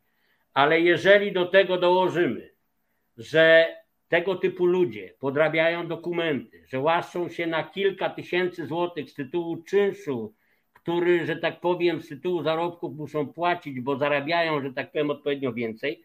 No niech pan sobie wyobrazi, że właśnie ten pan zarobił 580 tysięcy złotych i z tego tytułu miał zapłacić 9 tysięcy zwiększony czynsz w tej spółce komunalnej w mieście. Oczywiście tego nie zrobił i wraz z żoną zaczęli podrabiać dokumenty tylko i wyłącznie po to, żeby te kilka tysięcy udało się, e, że tak powiem, zahabelować. I proces, panie redaktorze, byłby zakończony pozytywnie. Tylko okazało się, że nie wygrał Janusz Kotowski wyborów prezydenckich, tylko wygrał konkurent z SLD. No i mając świadomość, że zarówno zarząd, jak Rada Nadzorcza tej spółki się zmieni, no to mogą, że tak powiem, do tych papierów się dobrać. No i wtedy zaczęli, że tak powiem, próbować odwracać sytuację, ale dla mnie, wie pan, jeżeli ktoś oszukuje, podrabia dokumenty, kradnie pieniądze, to jest złodziej, oszust i nic więcej. Dokładnie tak. I bardzo dobre postawił Pan pytanie. Jacy ludzie, jacy ludzie mają rządzić tymi spółkami, jacy ludzie mają e, rządzić w samorządach, jacy ludzie mają rządzić Polską? Bardzo dziękuję za tę rozmowę. Dziękuję bardzo. I pozdrawiam serdecznie, życzę wszystkiego, wszystkiego dobrego. Jeżeli ja rozumiem, że czasu już nie mamy. Tak, tak, czas nam się kończy, ale myślę, że jeżeli będzie chciał Pan w przyszłości jeszcze raz nas e, zabrać. Znaczy, ja chciałem dosłownie jedno zdanie powiedzieć na tak, temat tak. tej sytuacji, która teraz z węglem, że tak powiem, się dzieje w skali ogólnokrajowej, e, bo dlatego, że ja, że tak powiem, no, znam trochę technologię dotyczącą spalania węgla w elektrowniach, elektrociepłowniach i ciepłowniach miejskich, to naprawdę mam wielkie obawy, że ten węgiel ściągany z Kolumbii, z Wenezueli, z Australii, jego parametry techniczne będą tak słabe, że najprawdopodobniej, ja nie mówię na pewno, bo to oczywiście jest y, pieśń przyszłości, ale najprawdopodobniej zostanie rozwalonych część urządzeń, czytaj ciepłowni na terenie całego kraju. Dziękujemy również za to ostrzeżenie. No, mam nadzieję, że tak się nie stanie, ale niestety złe przepowiednie ostatnio często się sprawdzają. Bardzo dziękuję i do dziękuję zobaczenia. Bardzo. No, dziękuję. Wszystkiego dobrego. Do, do zobaczenia. To była niezwykła podróż do Polski PiS, do Polski, którą kiedyś nazwano Polską B, no ale to jest ta Polska B tak zwana, Polska powiatowa, ściana wschodnia, różne takie określenia deprecjonujące, być może niesłusznie używane. W tej chwili to jest jakby przekonaliśmy się, że ta, ta część naszego społeczeństwa e, nadaje, e, nadaje ton temu, co się dzieje w naszym kraju. I nie mam tu na myśli wyborców, którzy zostali oszukani, mam tutaj na myśli lokalne, jakby tu je nazwać, pseudoelity i układy, o których opowiadał nam były senator PiS e, Krzysztof, Krzysztof Majkowski. I bardzo dobre zadał pytanie na koniec senator Krzysztof Majkowski, jacy ludzie mają rządzić. No, ci ludzie, których nam opisał, pokazują nam dobrze pewne zjawisko. Jeżeli chce się kraść, oszukiwać, jeżeli chce się uzależniać e, Polskę wbrew własnym deklaracjom od rosyjskiego węgla, od węgla, który produkuje nasz wróg i którego używa, żeby trzymać nas na smyczy. Jeżeli robi się takie rzeczy, to potrzebuje się ludzi bardzo słabych jako pomocników. Słabych w tym sensie, że niekompetentnych, takich, którzy e, są wdzięczni za pracę, za dobre zarobki, których inaczej nie mogliby mieć, za możliwość uczestni uczestniczenia w grabieży i potrzeba, potrzeba, potrzeba ludzi, potrzeba e, do tego celu ludzi również bardzo e, nieuczciwych. E, jak wiadomo, no, korupcja, łapówki, nepotyzm to są to wszystko są sprawy kompromitujące, generują kompromitujące materiały i stanowią także łowisko, takie układy nie tylko dla e, władzy krajowej, ale również dla wroga, który, jak widać tutaj, no, ma e, wgląd zapewne w to, co się dzieje w Ostrołęce. E, skoro firma Krex związana z oligarchami syberyjskimi taką rolę tam odgrywała. Do tego dodajmy jeszcze taką rzecz, być może smaczek, być może detal, być może taki e, trochę deser, wisienka na torcie. Ja jednak mam taką słabość do szczegółów, do rzeczy, które niektórzy uważają za mało znaczące. Dodajmy więc taki szczegół, być może nieznaczący, być może znaczący, e, moim zdaniem znaczący, że brat posła Czartoryskiego, Krzysztof Czartoryski, niegdyś okrzyknięty najbogatszym radnym Ostrołęki, jeździł sobie do Rosji E, i uczestniczył w rekonstrukcjach bitew, uczestniczył w rekonstrukcji bitwy pod Borodino. Jak wiemy, e, są ludzie, którzy mają pasję do tego, żeby się przebierać w stare mundury, biegać po polach ze starymi karabinami albo atrapami i udawać e, wojaków sprzed wieków. I on uczestniczył w rekonstrukcji bitwy pod Borodino sprzed ponad 200 lat w Rosji brat posła Czartoryskiego, radny PiS Krzysztof Czartoryski, e, a w imprezie tej uczestniczył również nie kto inny, jak e, rosyjski dyktator Władimir Putin. E, w tej imprezie uczestniczyli Rosjanie, którzy używali symboliki kojarzącej się z faszyzmem, czarne krzyże z trupią główką się tam pojawiały. I e, sądzę, że to jednak, choć być może jest to taki e, poboczny szczegół, to też jednak nie jest bez związku z interesami, jakie e, firma Krex robiła w Polsce pod skrzydłami posła Czartoryskiego, importując węgiel z Rosji, węgiel od putinowskich oligarchów. O węglu i o energii porozmawiamy za chwilę, bo porozmawiamy o Piotrze Naimskim, który jednak wiele tajemnic ma i nie wszystkie z nich dotyczą węgla. Te tajemnice za chwilę przedstawimy, ale najpierw poproszę naszego dzielnego realizatora Marcina o chwilę muzyki. Wspieraj Reset Obywatelski stałą kwotą przez Patronite, zrzutka.pl, bezpośrednimi wpłatami na konto lub na resetobywatelski.pl. Obywateluj razem z nami. Tomasz Piątek, Dochodzenie Prawdy, Reset Obywatelski. Serdecznie witam wszystkich, którzy przyłączyli się teraz. Serdecznie raz jeszcze pozdrawiam wszystkich, którzy są z nami od początku. Dziękuję za wszystkie lajki. Pamiętajcie, każdy like sprawia, że więcej osób te transmisje zobaczy i zapozna się z informacjami, które do mediów mainstreamowych, mediów głównego nurtu przeciekają no, w postaci znacznie bardziej przefiltrowanej, albo nawet nie przefiltrowanej, w postaci e, znacznie bardziej skąpej. E, mówiliśmy o dzisiaj dużo o energetyce, bo nie tylko senator Krzysztof Majkowski, również e, Katarzyna Kasia, doktor filozofii, doktorka filozofii, z którą zaczęliśmy na początku naszą dzisiejszą transmisję. Ona też mówiła o energetyce. No i przechodzimy do człowieka, mm, do jednego z ludzi najbardziej odpowiedzialnych za stan obecnej energetyki w Polsce. Mowa o o Piotrze Naimskim, poproszę o zdjęcie. Tak, to właśnie on. To Piotr Naimski, który właśnie został wyrzucony z rządu, a przedtem był od 2015 roku pełnomocnikiem rządu do spraw strategicznej infrastruktury energetycznej. Nazywano go w skrócie też e, pełnomocnikiem do spraw bezpieczeństwa energetycznego. Miał rangę sekretarza stanu, czyli e, wiceministra. I tak się składa, że zawsze, kiedy PiS dochodziło do władzy, to Piotr e, Naimski zajmował się energetyką. No, ale teraz przestał się zajmować. E, parę dni temu pre, premier Morawiecki zatweetował, e, napisał na Twitterze: Piotr Naimski od lat jest jednym z najlepszych w Polsce specjalistów od energetyki. Dziś kończy swoją misję w rządzie. Dziękuję mu za jego pracę i zaangażowanie.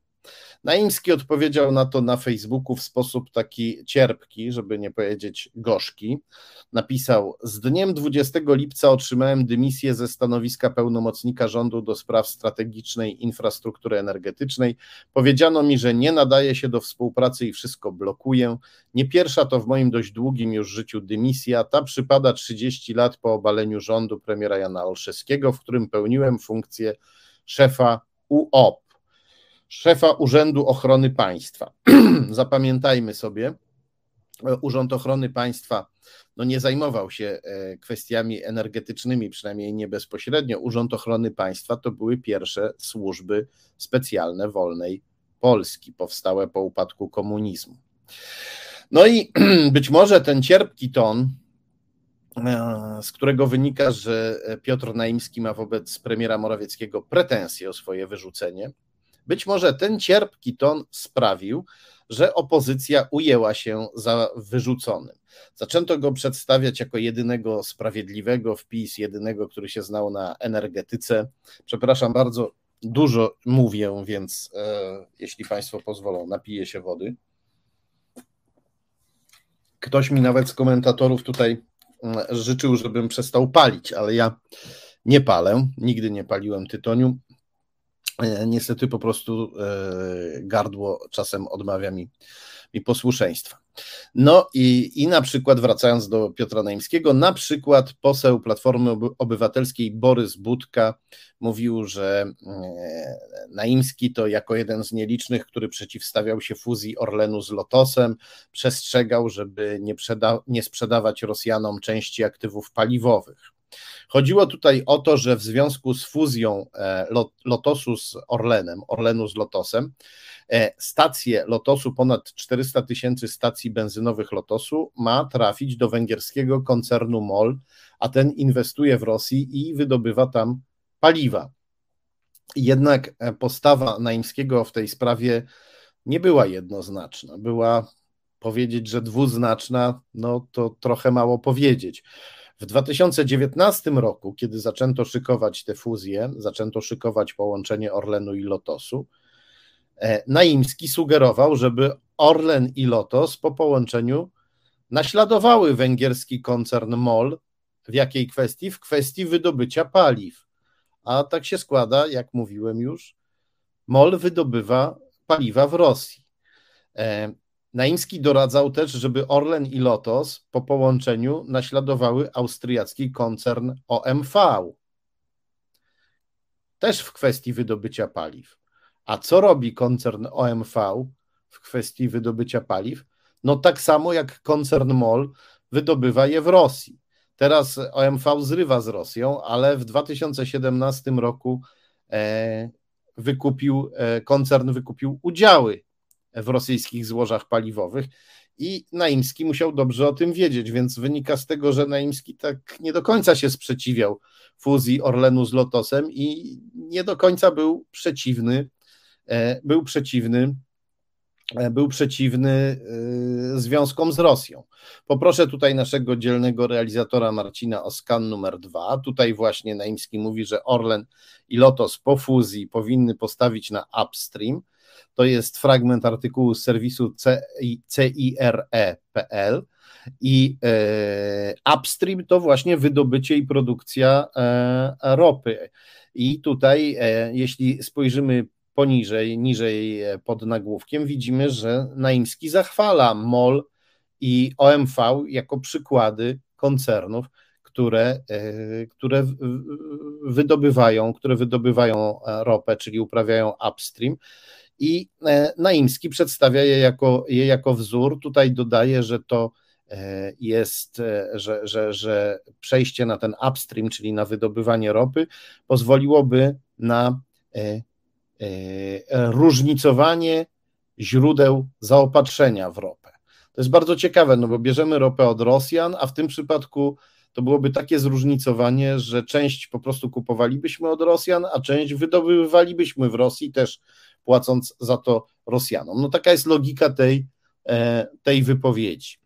E, poproszę o skan numer 3 przygotowany na dzisiaj. Tutaj mamy ze strony e, koncernu MOL informację na temat, że MOL wydobywa w Rosji I poproszę o skan numer 4.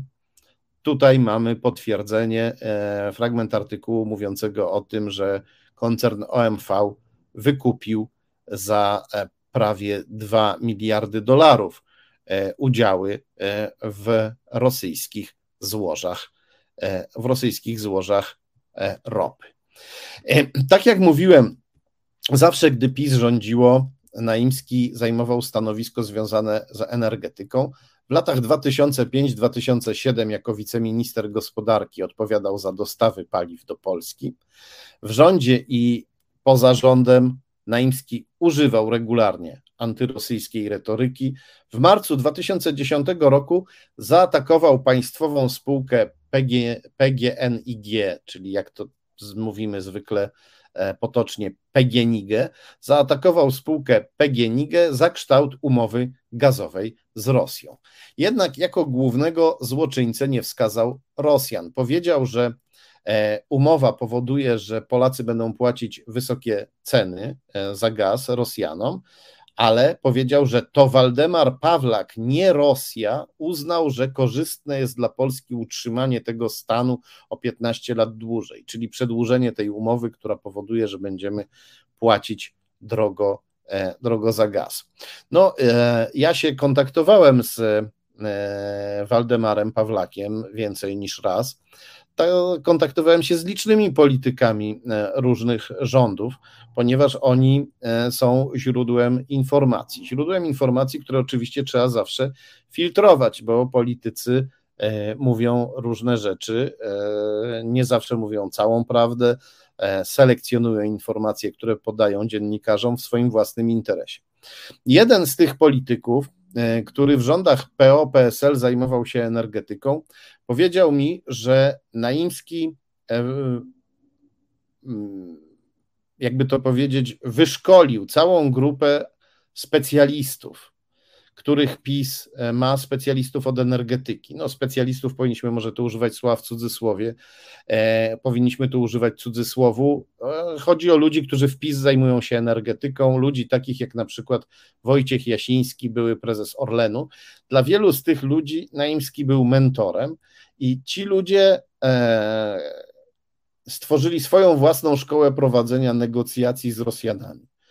Czyli to wyglądało tak, że przez całe e, miesiące, nieraz lata, odrzucali wszelkie żądania Rosjan bardzo niezłomnie. Nic nie dawali Rosjanom, ale też nic nie uzyskiwali dla Polski. A potem zbliżał się koniec kontraktów, kontraktów zawartych z Rosjanami. Polska na gwałt potrzebowała energii i umowy należało szybko odnowić. Nie było wyjścia, trzeba było się godzić na wszystkie warunki Rosjan, bo już nie było czasu na negocjacje. I ta niezłomność negocjatorów ze szkoły Piotra Naimskiego, no ta niezłomność e, stawiała Polskę pod ścianą z oczywistym zyskiem dla Rosji. To była niezłomność bardzo wygodna dla Rosji. Tak powiedział ten polityk. No i oczywiście informacje od polityków należy sprawdzać, przesiewać, weryfikować. Sprawdziłem. No i co się okazało? Okazało się, że faktycznie w 2011 roku Sejmowa Komisja Skarbu poprosiła Wojciecha Jasińskiego o wyjaśnienia w sprawie kontraktu na dostawę gazu do Polski. Poproszę o kolejny skan. Poproszę o kolejny skan, to powinien być skan numer 6. E, Czytamy tutaj, że mm, Sejmowa Komisja Skarbu zaprosiła na czwartkowe posiedzenie ministra skarbu Wojciecha Jasińskiego, byłego ministra skarbu, żeby wyjaśnił sprawę podpisania w 2006 roku kontraktu na dostawę gazu do, do Polski. Chodziło, e, Jasińskiemu zarzucono, że w pośpiechu nie przeczytał dokładnie niekorzystnej umowy z Rosją, którą podpisał.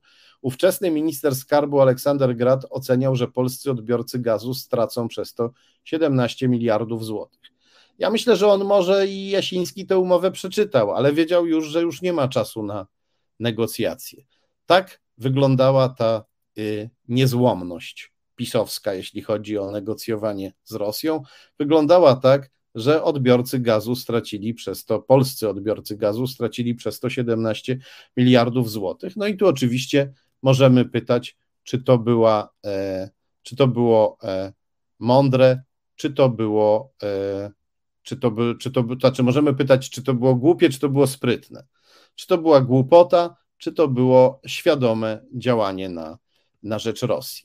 Przez chwilę nam nasz realizator Marcin pokazał skan numer 5, który ja pominąłem, ale Marcin ma rację, trzeba go pokazać, więc jeśli Marcin nas słyszy, to poproszę, żeby go pokazać jeszcze raz. To jest e, właśnie wypowiedź Naimskiego, który mówi tutaj o tym, niby atakuje Rosjan, ale tak naprawdę atakuje polskiego polityka Waldemara Pawlaka, przypisując mu e, winę za, e, za to, że została przedłużona umowa niekorzystna dla Polski. No i tu warto byłoby spytać, kto wcześniej tę te, te umowę podpisywał. Tak jak wiemy z tego skanu, który pokazałem, skanu późniejszego, skanu na temat Wojciecha Jasińskiego, wiemy, że te umowy podpisywali też pisowcy i podpisywali je e, w sposób i podpisywali, i podpisywali umowy niekorzystne dla Polski. No dobrze, wróćmy do naszych czasów. Sytuacja wygląda tak, że węgla może e, w zimie zabraknąć. Informatorzy z Izby Gospodarczej Ciepłownictwo Polskie mówią, że być może e, poziom ciepła w mieszkaniach zostanie ustawiony na 18 stopni, w mniejszych miejscowościach może być gorzej. Tak jak mówiła Katarzyna Kasia, jeśli E, nawet uda się zakupić węgiel na czas, to e, kłopoty logistyczne, trudności z przeładunkiem, brak portów mogą spowodować, że ten węgiel na czas nie dojedzie. E, I co mówią eksperci o przyczynach tego stanu rzeczy? No, bezpośrednią przyczyną niedoborów jest embargo na węgiel z Rosji wprowadzone przez Sejm. To odpowiedź na rosyjską inwazję Ukrainy, bardzo słuszna odpowiedź ale e, eksperci mówią, że od dawna powinniśmy rozpocząć odchodzenie od węgla. Mamy problem z węglem, bo jesteśmy uzależnieni od węgla, bo nie rozwijaliśmy innych alternatywnych źródeł e, energii. Gdybyśmy je rozwijali, to nie bylibyśmy teraz tak zależni od węgla i problem byłby znacznie mniejszy. Z tym, że będzie embargo, należało się liczyć co najmniej od 8 lat, bo po aneksji Krymu nikt nie miał wątpliwości, że wojująca Rosja stanowi ogromne źródło problemów. E, polscy ekologowie po mm, zajęciu Krymu w 2014 roku przez Putina zyskali nowy argument, e, trafiający także do tych, którzy mało się przejmują stanem planety. Mówili i mieli rację, że węgiel, ropa i gaz nie tylko trują i przegrzewają planetę, ale także uzależniają Polskę od głównego dostawcy, czyli Rosji. Od dostawcy, który jest nieprzyjazny, nieprzewidywalny i zawsze może nas zostawić na lodzie. Na lodzie także w sensie dosłownym, jeśli zima będzie, jeśli zima będzie broźna.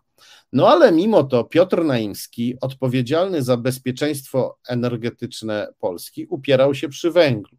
Poproszę o skan numer 7. W 2018 roku ogłosił, że Węgiel to bezpieczeństwo energetyczne dla Polski na długie lata. No jak widać, te długie lata nie przetrwały nawet czterech lat, bo to był 2018 rok, a my mamy 2022 i widzimy, że węgiel to niebezpieczeństwo energetyczne dla Polski. Jak e, Naimski uzasadniał to swoje e, fałszywe proroctwo, by nie powiedzieć po prostu kłamstwo? E, twierdził, że węgiel dla Polski to surowiec własny choć dobrze wiedział o masowym imporcie węgla z Rosji. Wiedział, no bo gdy Naimski odpowiadał za bezpieczeństwo energetyczne Polski, ten import rósł i Naimski nic nie robił, żeby go zmniejszyć. Poproszę tutaj o kolejny skan.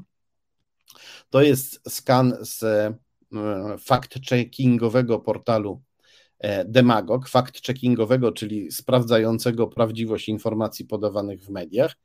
I, e, I myślę, że nikt nie ma wątpliwości, że import węgla rósł za rządów PiS, import węgla z Rosji. No ale e, przytaczam ten skan na wypadek, gdyby ktoś jeszcze miał wątpliwości. E, analitycy portalu Demagog sprawdzili wszystkie możliwe dane i stwierdzili, że wzrost był ogromny. Tak jak mówiła zresztą Katarzyna Kasia i tak jak mówił senator Majkowski. E, no więc trudno się dziwić, że e, wiele osób ucieszyło się z dymisji Piotra Naimskiego. Poproszę o kolejny skan. to jest wypowiedź Grzegorza Wiśniewskiego, prezesa think tanku Instytut Energetyki Odnawialnej. Wypowiedź, którą prezes Instytutu, której prezes Instytutu udzielił tygodnikowi Newsweek. Prezes Wiśniewski mówi, że Naimski chciał, żebyśmy jeszcze długo spalali węgiel, aż do zbudowania elektrowni atomowej, czyli być może zawsze. I dlaczego tego chciał?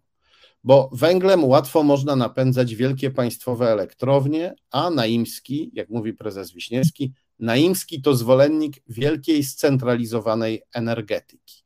Chciał ją podtrzymywać podtrzymywać przy pomocy węgla, by później przestawić na atom. Popierał też spalanie biomasy, a robił trudności ekologicznym wiatrakom. Zwalczał energetykę rozproszoną, czyli nie chciał, żeby, e, żeby energia była produkowana lokalnie, przez małe lokalne zakłady albo przez samych konsumentów, którzy mogliby na przykład sobie poprzez panele fotowoltaiczne uzyskiwać ekologiczną energię na własną, e, e, na własną rękę. E, I to jest bardzo niepokojące. To jest bardzo niepokojące, że Naimski zwalczał energetykę rozproszoną, ponieważ energetyka rozproszona jest mniej podatna na ataki terrorystyczne lub dywersyjne. Gdyby Rosjanie chcieli uderzyć w naszą energetykę, no to przy wielkiej scentralizowanej energetyce to jest bardzo łatwe. Uderza się w jedną z kilku najważniejszych elektrowni i pół kraju zostaje bez prądu. Natomiast kiedy energetyka jest rozproszona, to każdy atak wywołuje brak prądu we wsi lub w dzielnicy, a nie w połowie kraju. Poproszę o skan numer 10. E, to jest jeden z raportów przygotowanych przez amerykański rząd dla kongresu, w którym czytamy, że energetyka rozproszona jest właśnie bardziej odporna na e, takie terrorystyczne, e, terrorystyczne ataki. Oczywiście nie tylko Piotr Naimski stał po stronie węgla i wielkich zakładów energetycznych. Premier Morawiecki, który dziś wyrzuca Naimskiego z rządu, w 2018 roku publicznie popierał rozbudowę elektrowni węglowych, włącznie ze słynną Ostrołęką C, o której dzisiaj mówiliśmy. Poproszę o kolejny skan. O, widzę, że Marcin, Marcin nadąża, nasz dzielny realizator. Tutaj właśnie Morawiecki mówi, że e, popiera rozbudowę elektrowni węglowych, włącznie z Ostrołęką C, bo to nasza suwerenność e, energetyczna się na nich opiera. No i to jest pytanie, jak się może opierać nasza suwerenność energetyczna, nasza niepodległość energetyczna na e, elektrowniach importujących węgiel z Rosji. O Ostrołęce C prognozowano, że będzie spalać miliony ton węgla z Rosji. Poproszę o kolejny skan, skan ze strony elektrownia ostrołęka.com, gdzie e, czytamy, że mowa o milionach ton węgla rosyjskiego rocznie spalanego, który miał być spalany w tej elektrowni. No dobrze, i tu można spytać, dlaczego dymisja spadła tylko na Naimskiego, skoro winnych było więcej. E, e, no, być może chodziło o to, że była taka potrzeba, żeby, e, żeby ukarać widowiskowo jednego winnego, żeby oszczędzić resztę. Aby oszczędzić resztę. Dlaczego padło na Naimskiego? Gazeta Wyborcza podaje, że pokłócił się z samym Jarosławem Kaczyńskim, a wcześniej już miał konflikt z Danielem Obajtkiem, ulubieńcem prezesa, prezesa Kaczyńskiego. No ale powodów do dymisji znalazłoby się e, więcej. Poproszę o kolejny skan. To jest e, skan z portalu, z portalu Spiders Web, gdzie czytamy, że e, Naimski, że Naimski wynajął do budowy gazociągu Baltic Pipe włoską firmę Saipem. Firmę, która wcześniej budowała terminal gazowy w Świnoujściu i robiła to niezwykle opieszale. Podejrzewano, że to ma bardzo prostą przyczynę. Głównym klientem firmy Saipem nie jest państwo polskie, tylko kremlowski koncern paliwowy Gazprom i firma Saipem, e, jak podejrzewali eksperci, sabotowała budowę terminalu w Świnoujściu, terminalu gazowego, bo terminal gazowy w Świnoujściu był niekorzystny dla E, Gazpromu, e, ponieważ dawał Polsce możliwość, zwiększał możliwość e, importowania do Polski gazu ze źródeł innych niż rosyjskie. Podobne, o podobnych, o właśnie takich samych podejrzeniach wobec firmy Saipem pisał również Puls Biznesu. Poproszę o kolejny, o kolejny skan. Czytamy tutaj, że eksperci zastanawiali się, jak silne interesy łączą Saipem z Gazpromem oraz czy to właśnie może być przyczyną e, opóźnień w realizacji e, budowy terminala. E, poproszę o skan numer 15. To jest zdjęcie, na którym widać, że Naimski zaprosił prezydenta Andrzeja Dudę, więc w sposób niezwykle uroczysty razem z prezydentem Dudą ogłosił, że wynajął właśnie tę firmę Saipem związaną z Gazpromem do budowy gazociągu Baltic Pipe, gazociągu, który miał nas rzekomo uwolnić od rosyjskiego gazu. Pytanie, czy ta uroczysta oprawa i udział prezydenta nie były właśnie po to, żeby odciągnąć e, nasze umysły od oczywistych wątpliwości związanych z firmą Saipem. No i tu dochodzimy do pytania, skąd Naimski wziął się w polskiej polityce.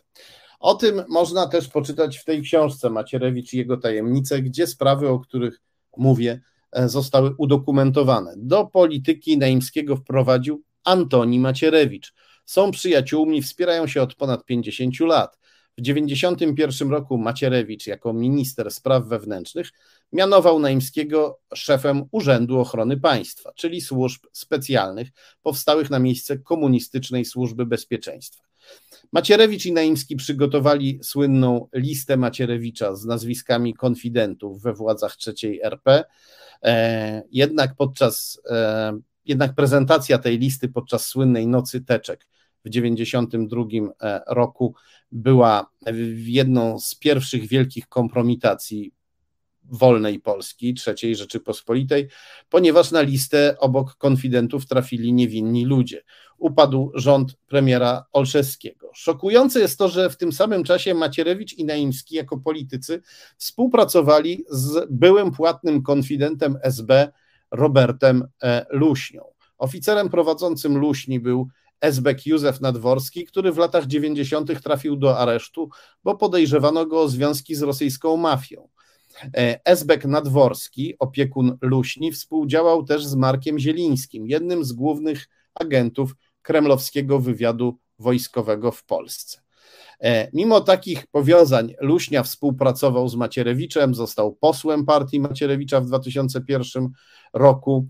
E, wtedy musiał się poddać lustracji. Sądy uznały go za kłamcę lustracyjnego i konfidenta SB, a w teczce sprawy lustracyjnej dostępnej w IPN znajdują się zeznania jednego ze współpracowników Naimskiego, który mówi, że Naimski chciał e, luśnie zatrudnić w służbie specjalnej, którą Macierewicz z Naimskim zamierzali stworzyć. Miał być to rodzaj gospodarczego kontrwywiadu, gospodarczej służby specjalnej, która prześwietlałaby spółki.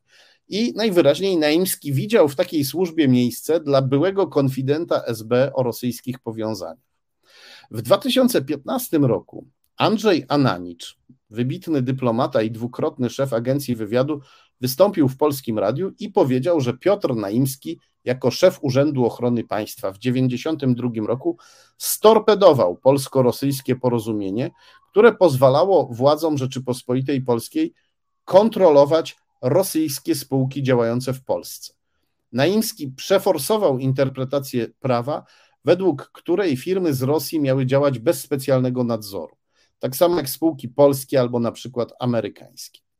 Jeśli głębiej sięgnąć w przeszłość, to w archiwach Instytutu Pamięci Narodowej znajduje się teczka o nazwie Chemex. Zawiera dokumenty wywiadu zagranicznego dotyczące Naimskiego. Co one mówią? W 1981 roku Naimski chce wyjechać do Stanów. No wtedy, żeby wyjechać, trzeba było mieć zgodę władz, a przede wszystkim służby bezpieczeństwa. I akurat funkcjonariusze wywiadu zagranicznego nie chcą pozwolić Naimskiemu na wyjazd do Stanów Zjednoczonych.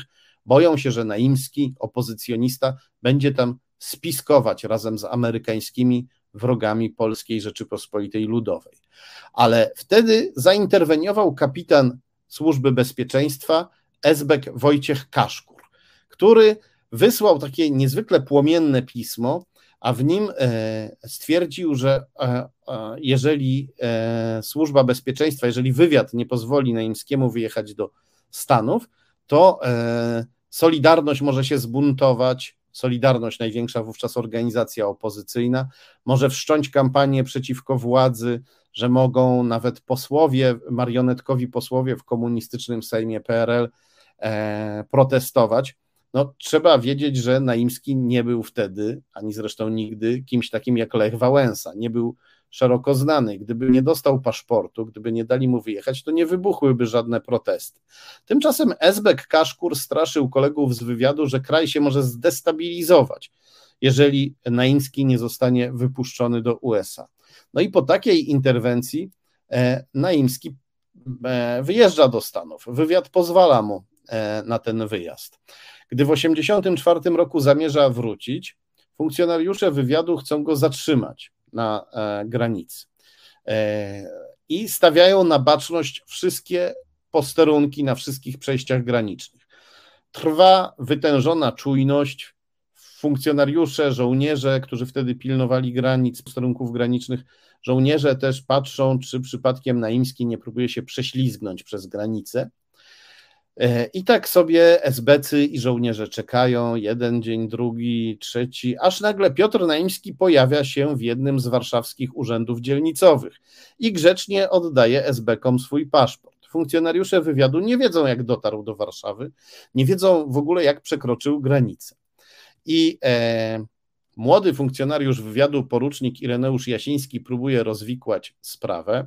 Spotyka się z kapitanem SB Grzegorzem Bolestą, który jest w warszawskiej bezpiece, w warszawskiej służbie bezpieczeństwa oficjalnie odpowiedzialny za zwalczanie Macierewicza i Naimskiego. Z tej rozmowy, z tej rozmowy wywiadowcy Jasińskiego z SB-kiem Bolestą powstaje notatka, którą wywiadowca Jasiński napisał i ona jest dostępna w teczce Chemex w Instytucie Pamięci Narodowej. Poproszę o kolejny skan. To jest właśnie ta notatka. Notatka e, porucznika e, Jasińskiego, który się tam podpisuje nazwiskiem służbowym Hutorowicz, bo SBC mieli takie fałszywe służbowe nazwiska, których mogli sobie używać dla większej konspiracji. I, i tak wygląda ta notatka w całości. A teraz Poproszę o następny skan, czyli to jest powiększenie dolnej części notatki, bo ona jest kluczowa. E, w tej notatce czytamy, że kapitan SB powiedział porucznikowi wywiadu, powiedział porucznikowi wywiadu, że tak naprawdę nie zwalcza Macierewicza i Naimskiego, nie może ich zwalczać, nie może ich śledzić, nie może ich tropić, bo Macierewicz i Naimski są pod specjalną opieką pułkownika Stefana Mikołajskiego z Biura Studiów SB z elitarnej jednostki komunistycznej służby bezpieczeństwa, która nazywała się Biuro Studiów SB i nie zajmowała się studiowaniem wbrew swojej nazwie, tylko e, szczególnie perfidnymi prowokacjami. Kapitan skarży się porucznikowi, że ludzie pułkownika Mikołajskiego bez jego zgody, bez zgody kapitana Bolesty, przejmują jego podsłuchy, konfidentów, nawet podstawową dokumentację dotyczącą e, E, Macierewicza i Naimskiego. E, poproszę o kolejny skan. E, skan numer 18 to jest końcówka tej notatki. Nie, przeskoczyliśmy tutaj do. Zgubił się nam jeden, jeden skan, jak widzę. Zgubił się, zgubił się nam jeden skan. To jest, to jest końcówka innego esbeckiego dokumentu. No więc E, w notat... O, tak, dobrze. To jest ten skan, o którym mówiliśmy. To jest końcówka notatki, którą pułkownik Jasiński, którą porucznik Jasiński napisał po rozmowie z e, kapitanem Bolestą. Czytamy tutaj, że te praktyki stosowane przez pułkownika Mikołajskiego chroniącego Macierewicza i Naimskiego, to podbieranie e, podsłuchów, dokumentów, konfidentów, E, spowodowało praktyczne zawieszenie rozpracowania Antoniego Macierewicza, a częściowo też innych powiązanych z nim osób.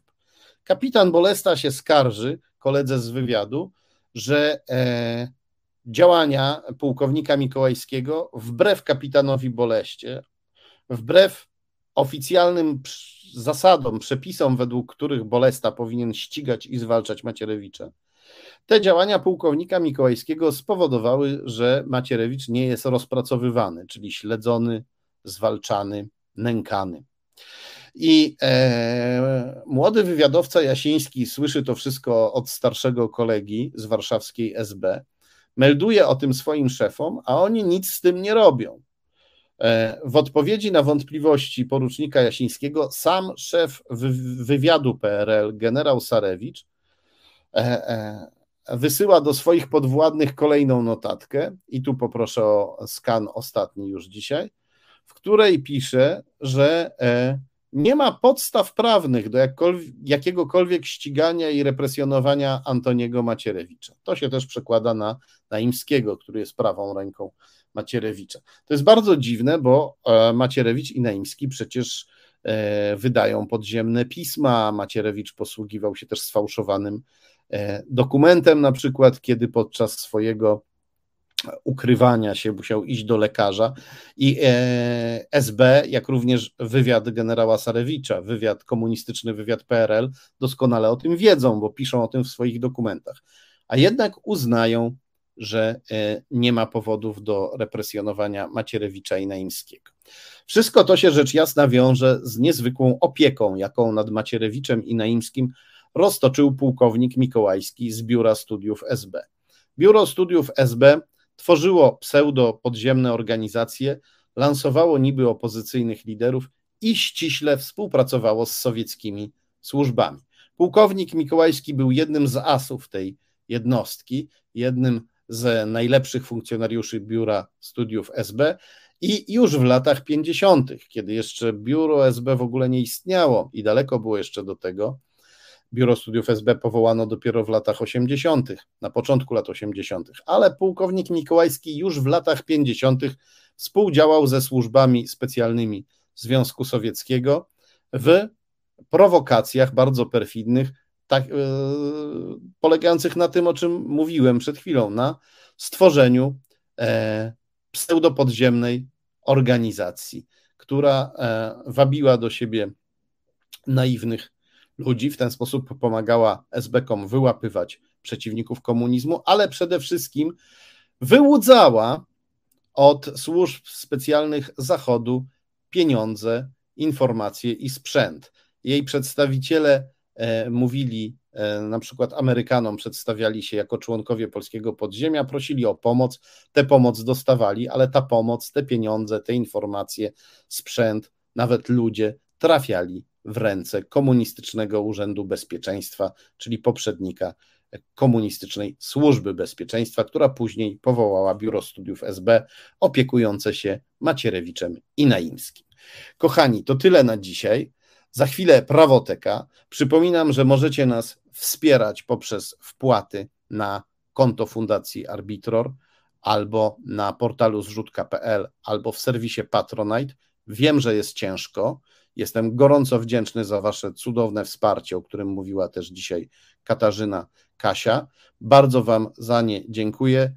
Każda złotówka jest bezcenna i wiedząc, jak jest ciężko, e, jak jest drogo, tym goręcej dziękuję za każdą e, złotówkę. Dziękuję naszemu realizatorowi Marcinowi, który bardzo dzielnie dzisiaj realizował program. Dziękuję Wam wszystkim. Super, że jesteście. Za chwilę prawoteka, a my widzimy się za tydzień.